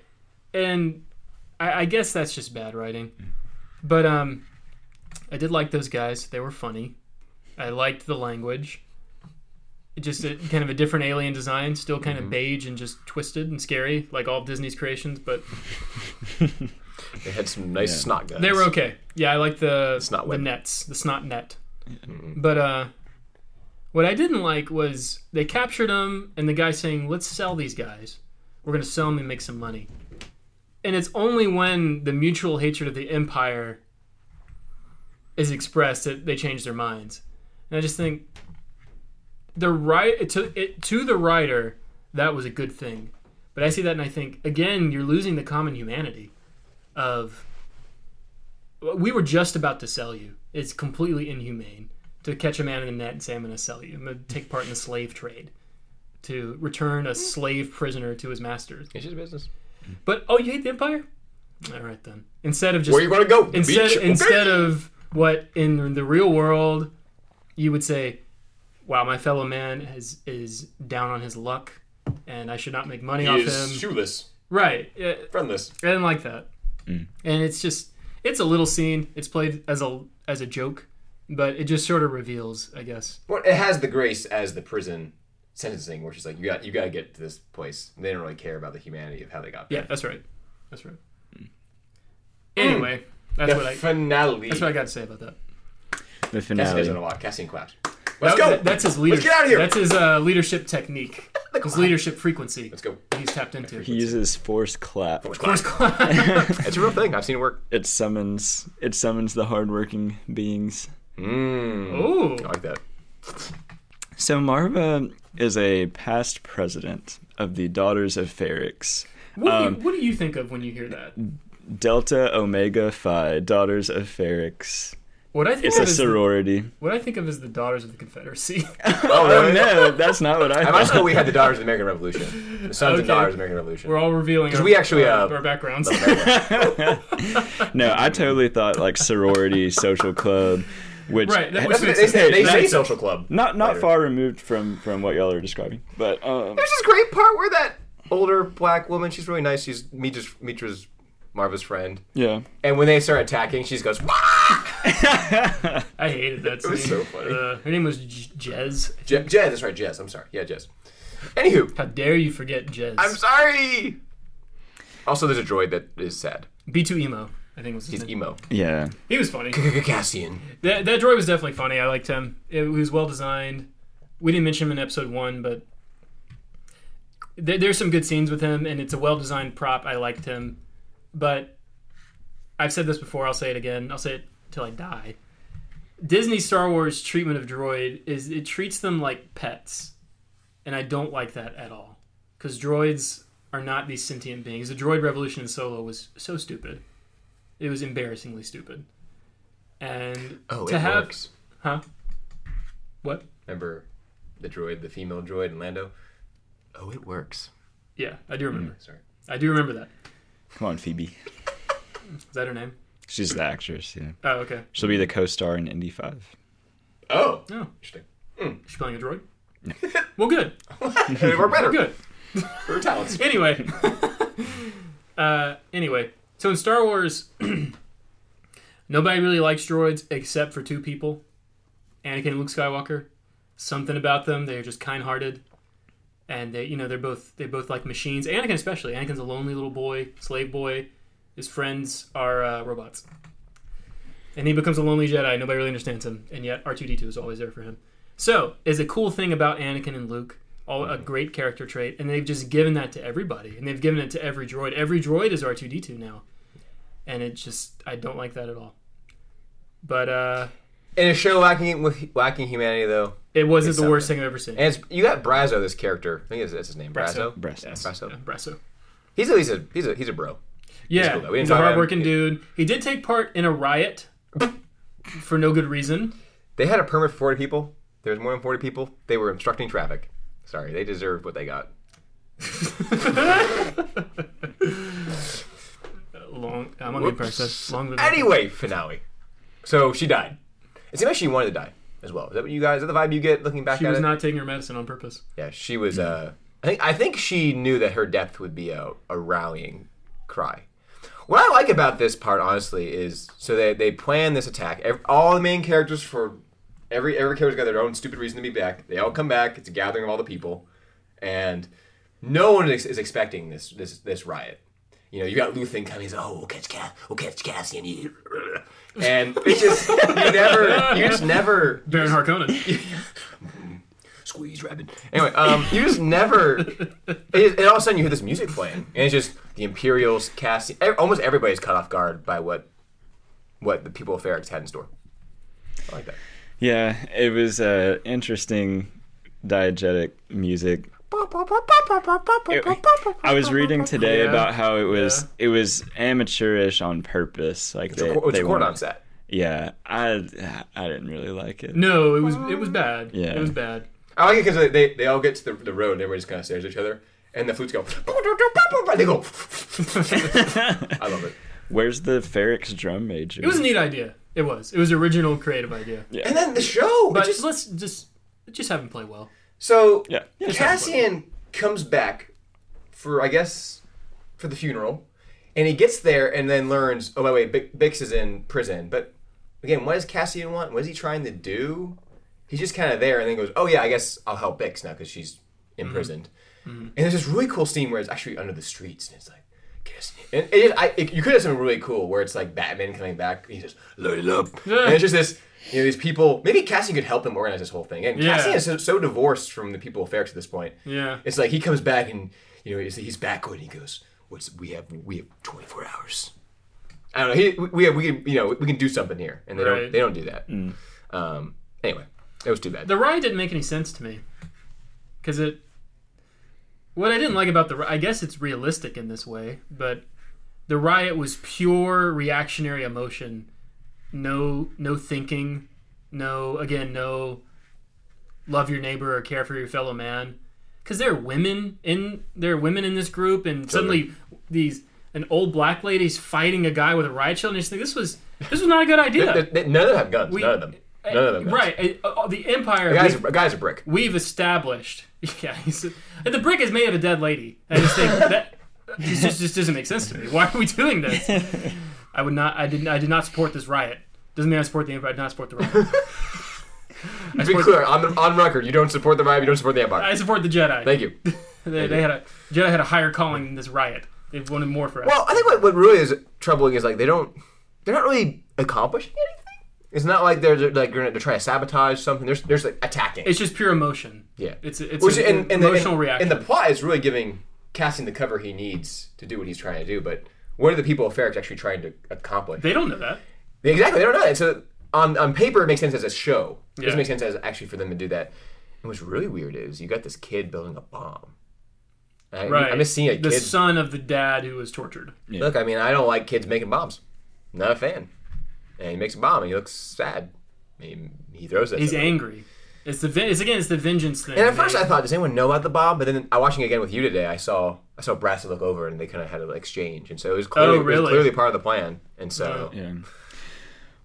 One one other like subcurrent that's been going mm-hmm. on throughout the show that kind of catches up in this episode too is Luthen is like I I want the empire to come down harder on people because that's what's going to Make it create more rebel sympathy. So like that Oh. like basically like this kid has been radicalized by what happened to his dad. He's here making bombs. Yeah. And Luthen sees all this going on. He's like, amazing. But at that point, This is you, I mean, you're Robespierre in the French Revolution. You're like Mao.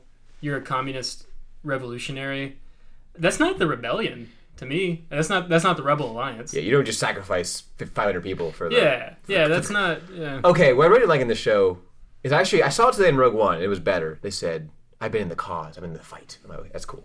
But initially they were saying the struggle. The struggle always comes first. It's The a, Mar- it's a Marxist The struggle. I just go, hmm, I don't know.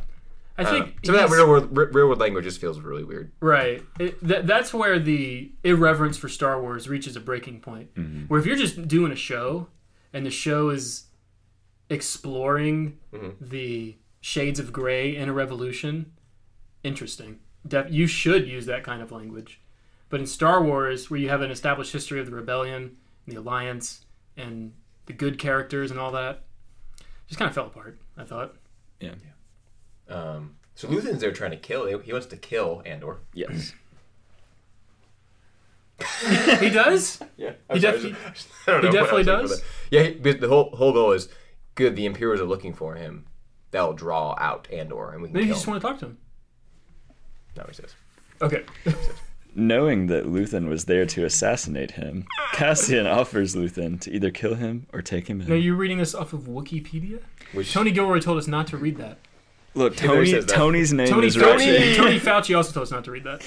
I'm Tony Fauci. not a reliable source of information on COVID. What about it? Forget about he it. doesn't. He, Trey doesn't know what he's doing.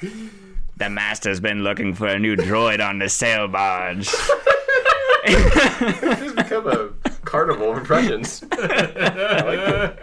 Kind of like it. Forget about it. We have to show, what was that? we have to show that. that is a skit of of uh, comedian playing Tony Fauci's son. Tony Fauci's son, Frank Fauci. Forget about it. Forget about it. And he's just this Italian caricature. That's the whole skit. I like my drinking like it is. It's just stupid. I stir my toothbrush like it is. Forget about it. Sorry. Uh, if any, if you if listeners are interested, just search Tim Dillon, Tim Dillon, Tony Fauci. Whew. Oh, All right. Oh man. Let's, let's land it. Uh, It- the speech, Maarva's speech. What do you think about Maarva's speech? I wasn't moved. No, no, I was not. Well, it's because she's she's going, you know, I always and they're and they're going stone in sky, stone in sky, and it's just weird. First of all, it's Pagan- weird. it's pa- paganism. It's weird that they're bricks, but I guess that's their culture. Whatever, who cares? And uh, she's going, you know, oh, the dead have always lifted me. Now I want to lift you. And when- uh, finally, I'm going, okay, there's a moral statement there. Great. And then she, and then she just kind of goes, you know, at first we're taking their money, it was fine, but now we used to have each other, but now we don't have each other anymore. So I wish I could have been fighting these bastards for real. And it's just anyway. I don't know. I don't really know. Yeah, wasn't wasn't a great speech. Wasn't morally sound. It's too bad.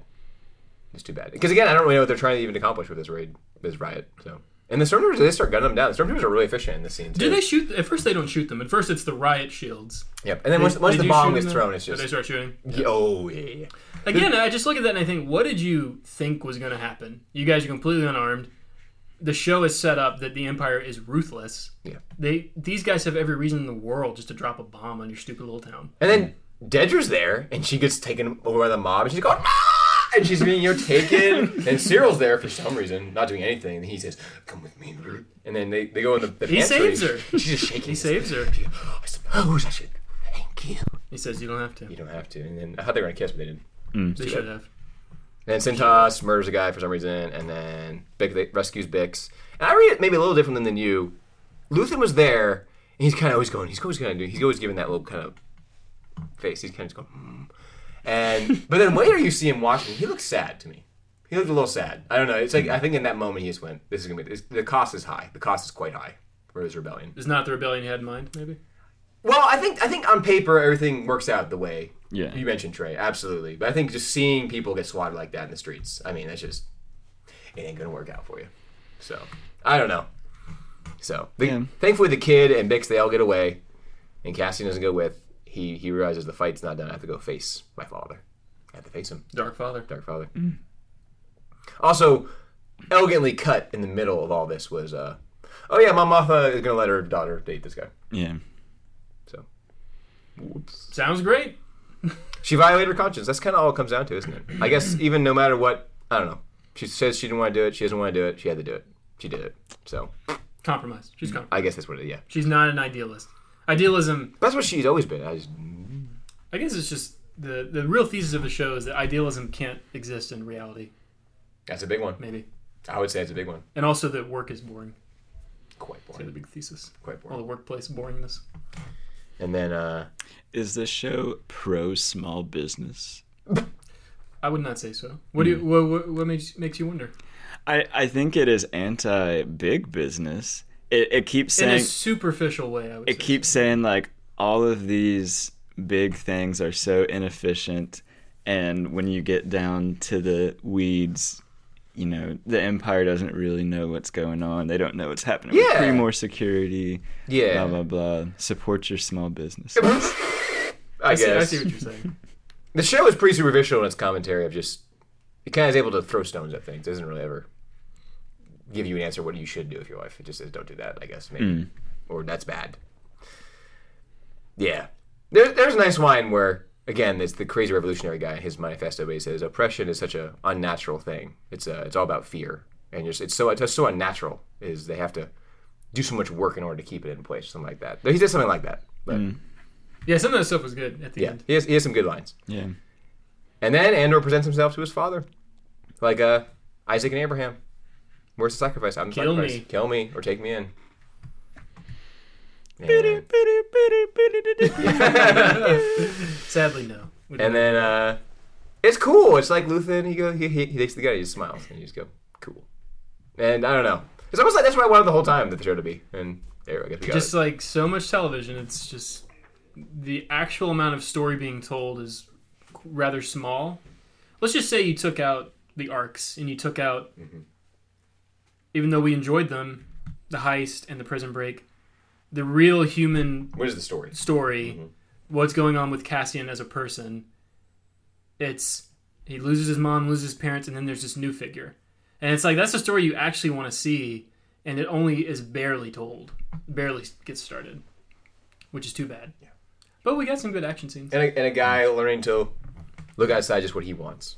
yeah It could have been a much simpler show. It could have been him just starting with some missions. Maybe Luthen chooses them well, and it's like, go to Kashyyyk and bring me the Wookiee paw of destiny. Yeah. Or- And Oh, that's he goes good. there, and it's like, oh, the Wookiees are enslaved. And you you see him faced with what's happening in the galaxy in a way maybe he hasn't before. But It's know. almost uh, something that is really hard is the age of Diego Luna. He does not look like a young, naive kid. He looks much older than he did in Rogue One and fatter. It's nice. He's getting old. It's not. It's not his fault. It's happening to you. Yeah, it's not his fault. So, uh, why why was this show about Cassian Andor ultimately? And you could have just written a, a, a new young hero, and you could have done A lot more. anything you wanted. I don't. I just. I really don't understand why they went with Cassian. I uh, Did he test well or something like that? I don't know. couldn't tell you what I wrote down here is is anything in this show. I said or Rogue One. I take that. I take that back. Is anything in this show better than the story of Han Solo and A New Hope through Rogue One? Through Re- sorry, Return of the Jedi. No. Yeah, it's, good. it's kind of the same story. You, you, it starts with the same beat. Han Solo guns the guy down. He's he's But it's it's it's about, only about money. but think about think about how much ground is covered in just A New Hope. Yeah. In that story. I knew the more than just the money. Right. Han comes at the end and saves Luke, and there is nothing like that for Cassian. Hey kid. Cassian's kind of the point that if you're to compare Cassian and Han Solo, he would be. Where would he be? He would be at the point where they leave the Death Star, maybe. Yeah, sure. Not quite on, on program yet. Right? Not, Yeah. Good Anyway. stuff. Good stuff. And we- we're leading all the way to him being Rogue One, where he just kills people. So what, it's what do you think, Trey? Uh, comparing Cassian to Han, Or just anything? uh, just anything. Uh, it was, I think, kind of what what y'all were hinting at throughout. I would say it was a good TV show, maybe not a good Star Wars product. And yet, the best Star Wars product in years. Oh yeah, no, without a doubt. At least in live Without action. doubt. hmm Yeah. That, that's just sad. Um, post credit scene. Oh yeah, That was cool. they were building Death the Star. Star. Yeah, They were building that the whole time. hmm I did. I did enjoy that. The shot of the Death Star is out of 2001: Space Odyssey. Oh yeah, The you're right. The symmetrical, Yeah, perfect. yeah, yeah. Yeah. That's cool. That's very Yeah. cool. it only further made me question the building of the Death Star 2 and Return of the Jedi. Why? So, in Revenge of the Sith, we already have like the framework of the mm-hmm. Death Star in place, right? That's true. Oh, I see. Oh, and yeah. then by, by the time we get Right. to A New Hope, it's just finished. It's Well, been 19 years. You're forgetting in Rogue One, 15 years before Rogue One, at the the prologue opening, Krennic says work has stalled. Oh, that was my mistake. But then, in, then in Return, of It's been the, stalled a long in time. a very long time, in Return of the Jedi, a man of your talents. Hmm. in Return of the Jedi, in three years they've built a bigger Death Star, and Vader says, Is it bigger? The Emperor is not pleased with your lack of progress. lack of progress. Yes. We will double our efforts. And that's what two Three- years three after years. A New Hope three. Yeah, Is it really three years? three years. Yeah, Well, I think it's a you get a what a year and a half in between each film, maybe. No, Or a year. I, I think it's only six months between the first two. unknown. I think it's pretty short. Yeah, It's short. It's short-ish. Mm-hmm. A year. Year. yeah. Year. we'll agree a year. Shake hands on it. yeah, cool, cool TV show. I'm excited. Well, not excited. I was surprised I watched it. That was. I, I think it is a helpful show with people. I, I've talked to people about it. Just what is Star Wars? Is it okay for Star Wars to have these elements in it? Is this tone okay of Star Wars? You know, trying to help. I don't know. That's that's that's why I like wanted to have this conversation. Is it just it really does test what what makes Star Wars a Star Wars thing. And there's just a lot of times I watch this and I just go, it is cool television. It's intriguing. You know, it's Ocean's Eleven. I'm I'm intrigued. I want to watch more. I'm excited to watch this. But it's Star Wars. Yeah. You know. It's just kind of the lack of hope for me. That was the number one thing Yeah. that I didn't like. And, um, because watching Rogue One a little today, characters like Chirrut and uh, Baze, these guys who are. Chirrut is a believer in the Force, and he's just kind of always optimistic. I am one with the Force, and the Force He's- is with me. Yeah, he's basically praying, and that awesome scene where the the heavy weapons guy isn't going to go with him, but he just says, "I know that you're. I know you'll come with me." Something like that. You know, just the those little moments of humanity and hope that really let you know the no the rebellion. There is something good about the rebellion. The moral grayness was just. I I really thought the moral grayness obscured all references to good and evil at a certain point because of the way the, the way Cassian treats people, the way the, the rebels treat people. They just kind of unceremoniously kill people and things like that, the things they're willing to do. Yeah. That was just tough. And uh, And Rogue One is able to be about that, but it kind of makes it its mission to There- say we the- start here and then we have distance from it. There's a light in Rogue One Mm-hmm. that I don't see in Andor. Maybe it's building up to it. It would need the show will not work at all, if it doesn't even have that next season. Well, it's not working right now, but it needs to have that. People love it though. So what do you know? I'm so stupid. I'm merely a pundit. That was the biggest hurdle for me though. Hmm. And for Cassian to never grapple with I killed that man in cold blood. He never had to answer for that. That's just that's just weird. Cuz in Star Wars, you know, evil like that's always punished. Cassian should have lost an eyeball or something. a finger. Anyway. What do you think, Trey? Uh, I I like the show. I think it's fine. It's not great. Like I said, I think it's probably like a seven out of ten TV show Would you show without it- the Star Wars Would you show it to a aspect. baby? No. you wouldn't steal a home. Piracy commercial. Um, But yeah. you would show Revenge of the Sith when Anakin burns to a baby. There's something different. No. there. I, I remember I I, had this debate with a friend recently, and I was I was telling him all these things I didn't like about the show. And he went, "What are you talking about? Episode three has a guy burning," and I just went, "Hmm." I realized it's not really the content markers are just they're the fruit. They're the fruit of the worldview of the creator and the, the tone of the show. That's what matters more because episode three has a darkness, but it works because it's a tragedy, and it's just we've talked about it so much at length already, but it's very different. It's not just the darkness of the scenes; it's just the overall godless. Where's the light? The godless nature of the production. Okay. Thank you. Mm. Where's the light? Where's the light? They mention it a few times in Andor. The mom talks about a, an encroaching darkness of the Empire, and I think that's good. That's good. But not seeing the light really. Not seeing anybody really drawn by the light yet. Yeah. If we're lucky, maybe it'll just all be over by then. The Life, the world. Wow. Yeah. Bring it on. All right, that's fine. But what I was gonna say was maybe they can get to it. They can get to where the rebellion really starts to come together around something good. Mm. That could be cool. Maybe the next, yeah, maybe the season will go into that. It'll end nicely, but to not have that in an entire season, twelve episodes of television, Yeah. It was just I didn't like that in a Star Wars property. Yeah. Mm-hmm. Because even Obi Wan and Mandalorian, they've got these really sweet human moments. Um, the end of Mandalorian season two, where he takes his helmet off, that's a really sweet moment. And you know, I'd call that the light. That's the light side of the Force revealing mm-hmm. itself. And Obi Wan's got scenes like that. A lot of mm-hmm. scenes with Leia are really good.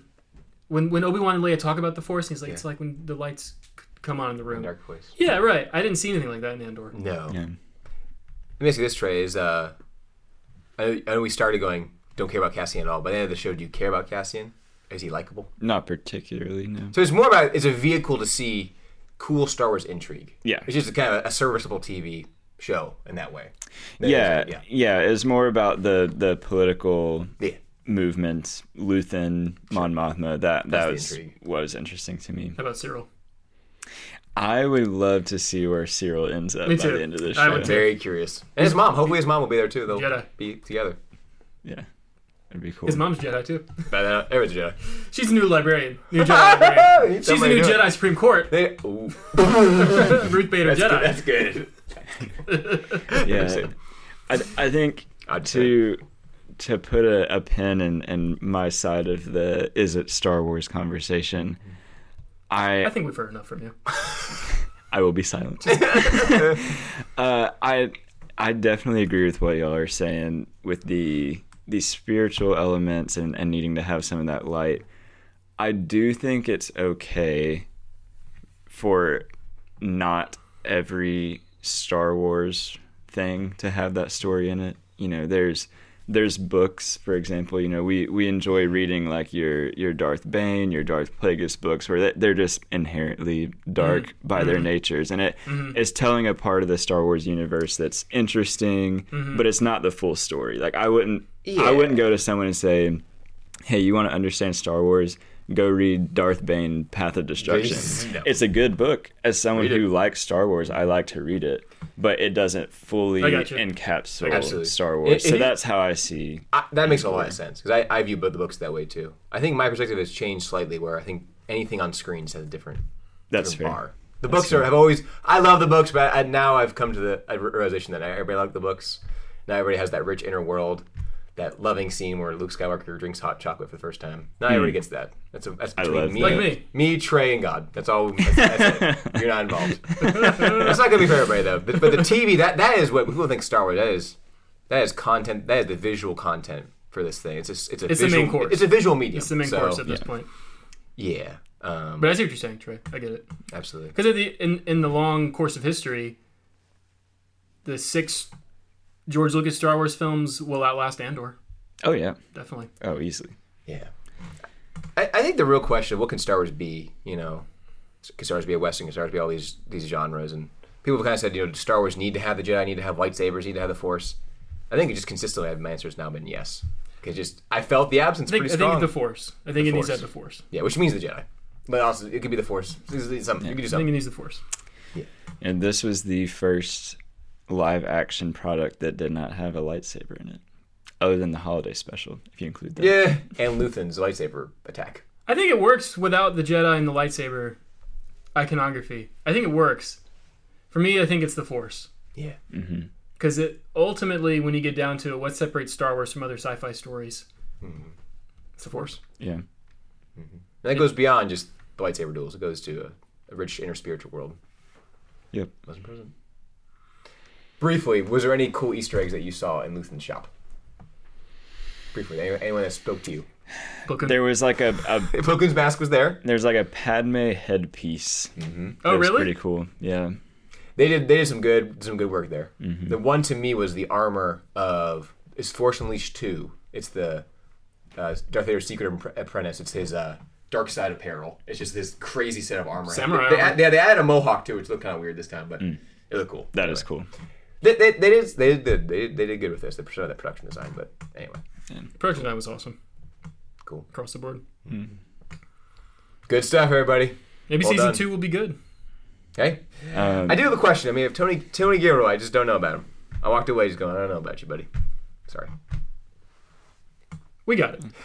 Yeah, I said enough. I said enough. We got your point of view. Thank you. Um, tune in next time when Trey will explain Luke Skywalker's plan at the beginning of Return of the Jedi to free Han Solo. oh my gosh, thank you. Wow, you've really charted it out. Opening segment next time. Is there a murder board at home where you've charted off everything that happens? I thought we already did this. Did we? No, no, no. No, no, I thought you and I tried. Oh, We oh, tried, but he's Return got of the he's Jedi. got a definitive answer here. Oh, okay. Well, let me let me re-listen to that. Okay, thank you. Your your epic nine-hour Return of the oh Jedi. gosh. But there was a whole segment called "What is the plan?" Okay, I will It's re-listen to that, behind it, and then we will come back. I don't next know. time. I think I think maybe w- we didn't have a definitive answer. Okay, My memory is that we just said it doesn't make sense because It was it's, written. it's a movie. It was just written. I will return with the answer next time. Good teaser. And, uh, Thank you, Trey, for your service. Thanks, brother. All right, guys, thanks for listening. We should cover Tales of the Jedi. That could be a short one. Mm-hmm. And we also want to do a Disney Star Wars report card. Mm-hmm. Disney's been at it for 10 years What was it, October 2012, 2012? 2022. They've got quite the portfolio. It's time to just grade it. Mhm. I think we'll we'll see. Pass, fail. And you will. A, B, C, D, E, or F. Listeners at home, you follow along. Send us your reviews. Send us your ratings. Send a Yeah, bunch that- of emails Yeah. telling Seth to watch Rebels. I know. Please, he needs to do it. Yeah. He's a fool. Uh, prequel.apologetics at gmail.com. Send us your Star Wars report card. Disney Star Wars report card. And we expect F's across the board. Just kidding. no, we actually, uh, it would be great to get There's some good a stuff. lot of varied opinions. If you disagree with us, please let please let us know. And- Let him know. Let Seth know. Oh, Only agree with me. Thank you. okay. That's what I want. All right. Goodbye, guys. Thanks for listening.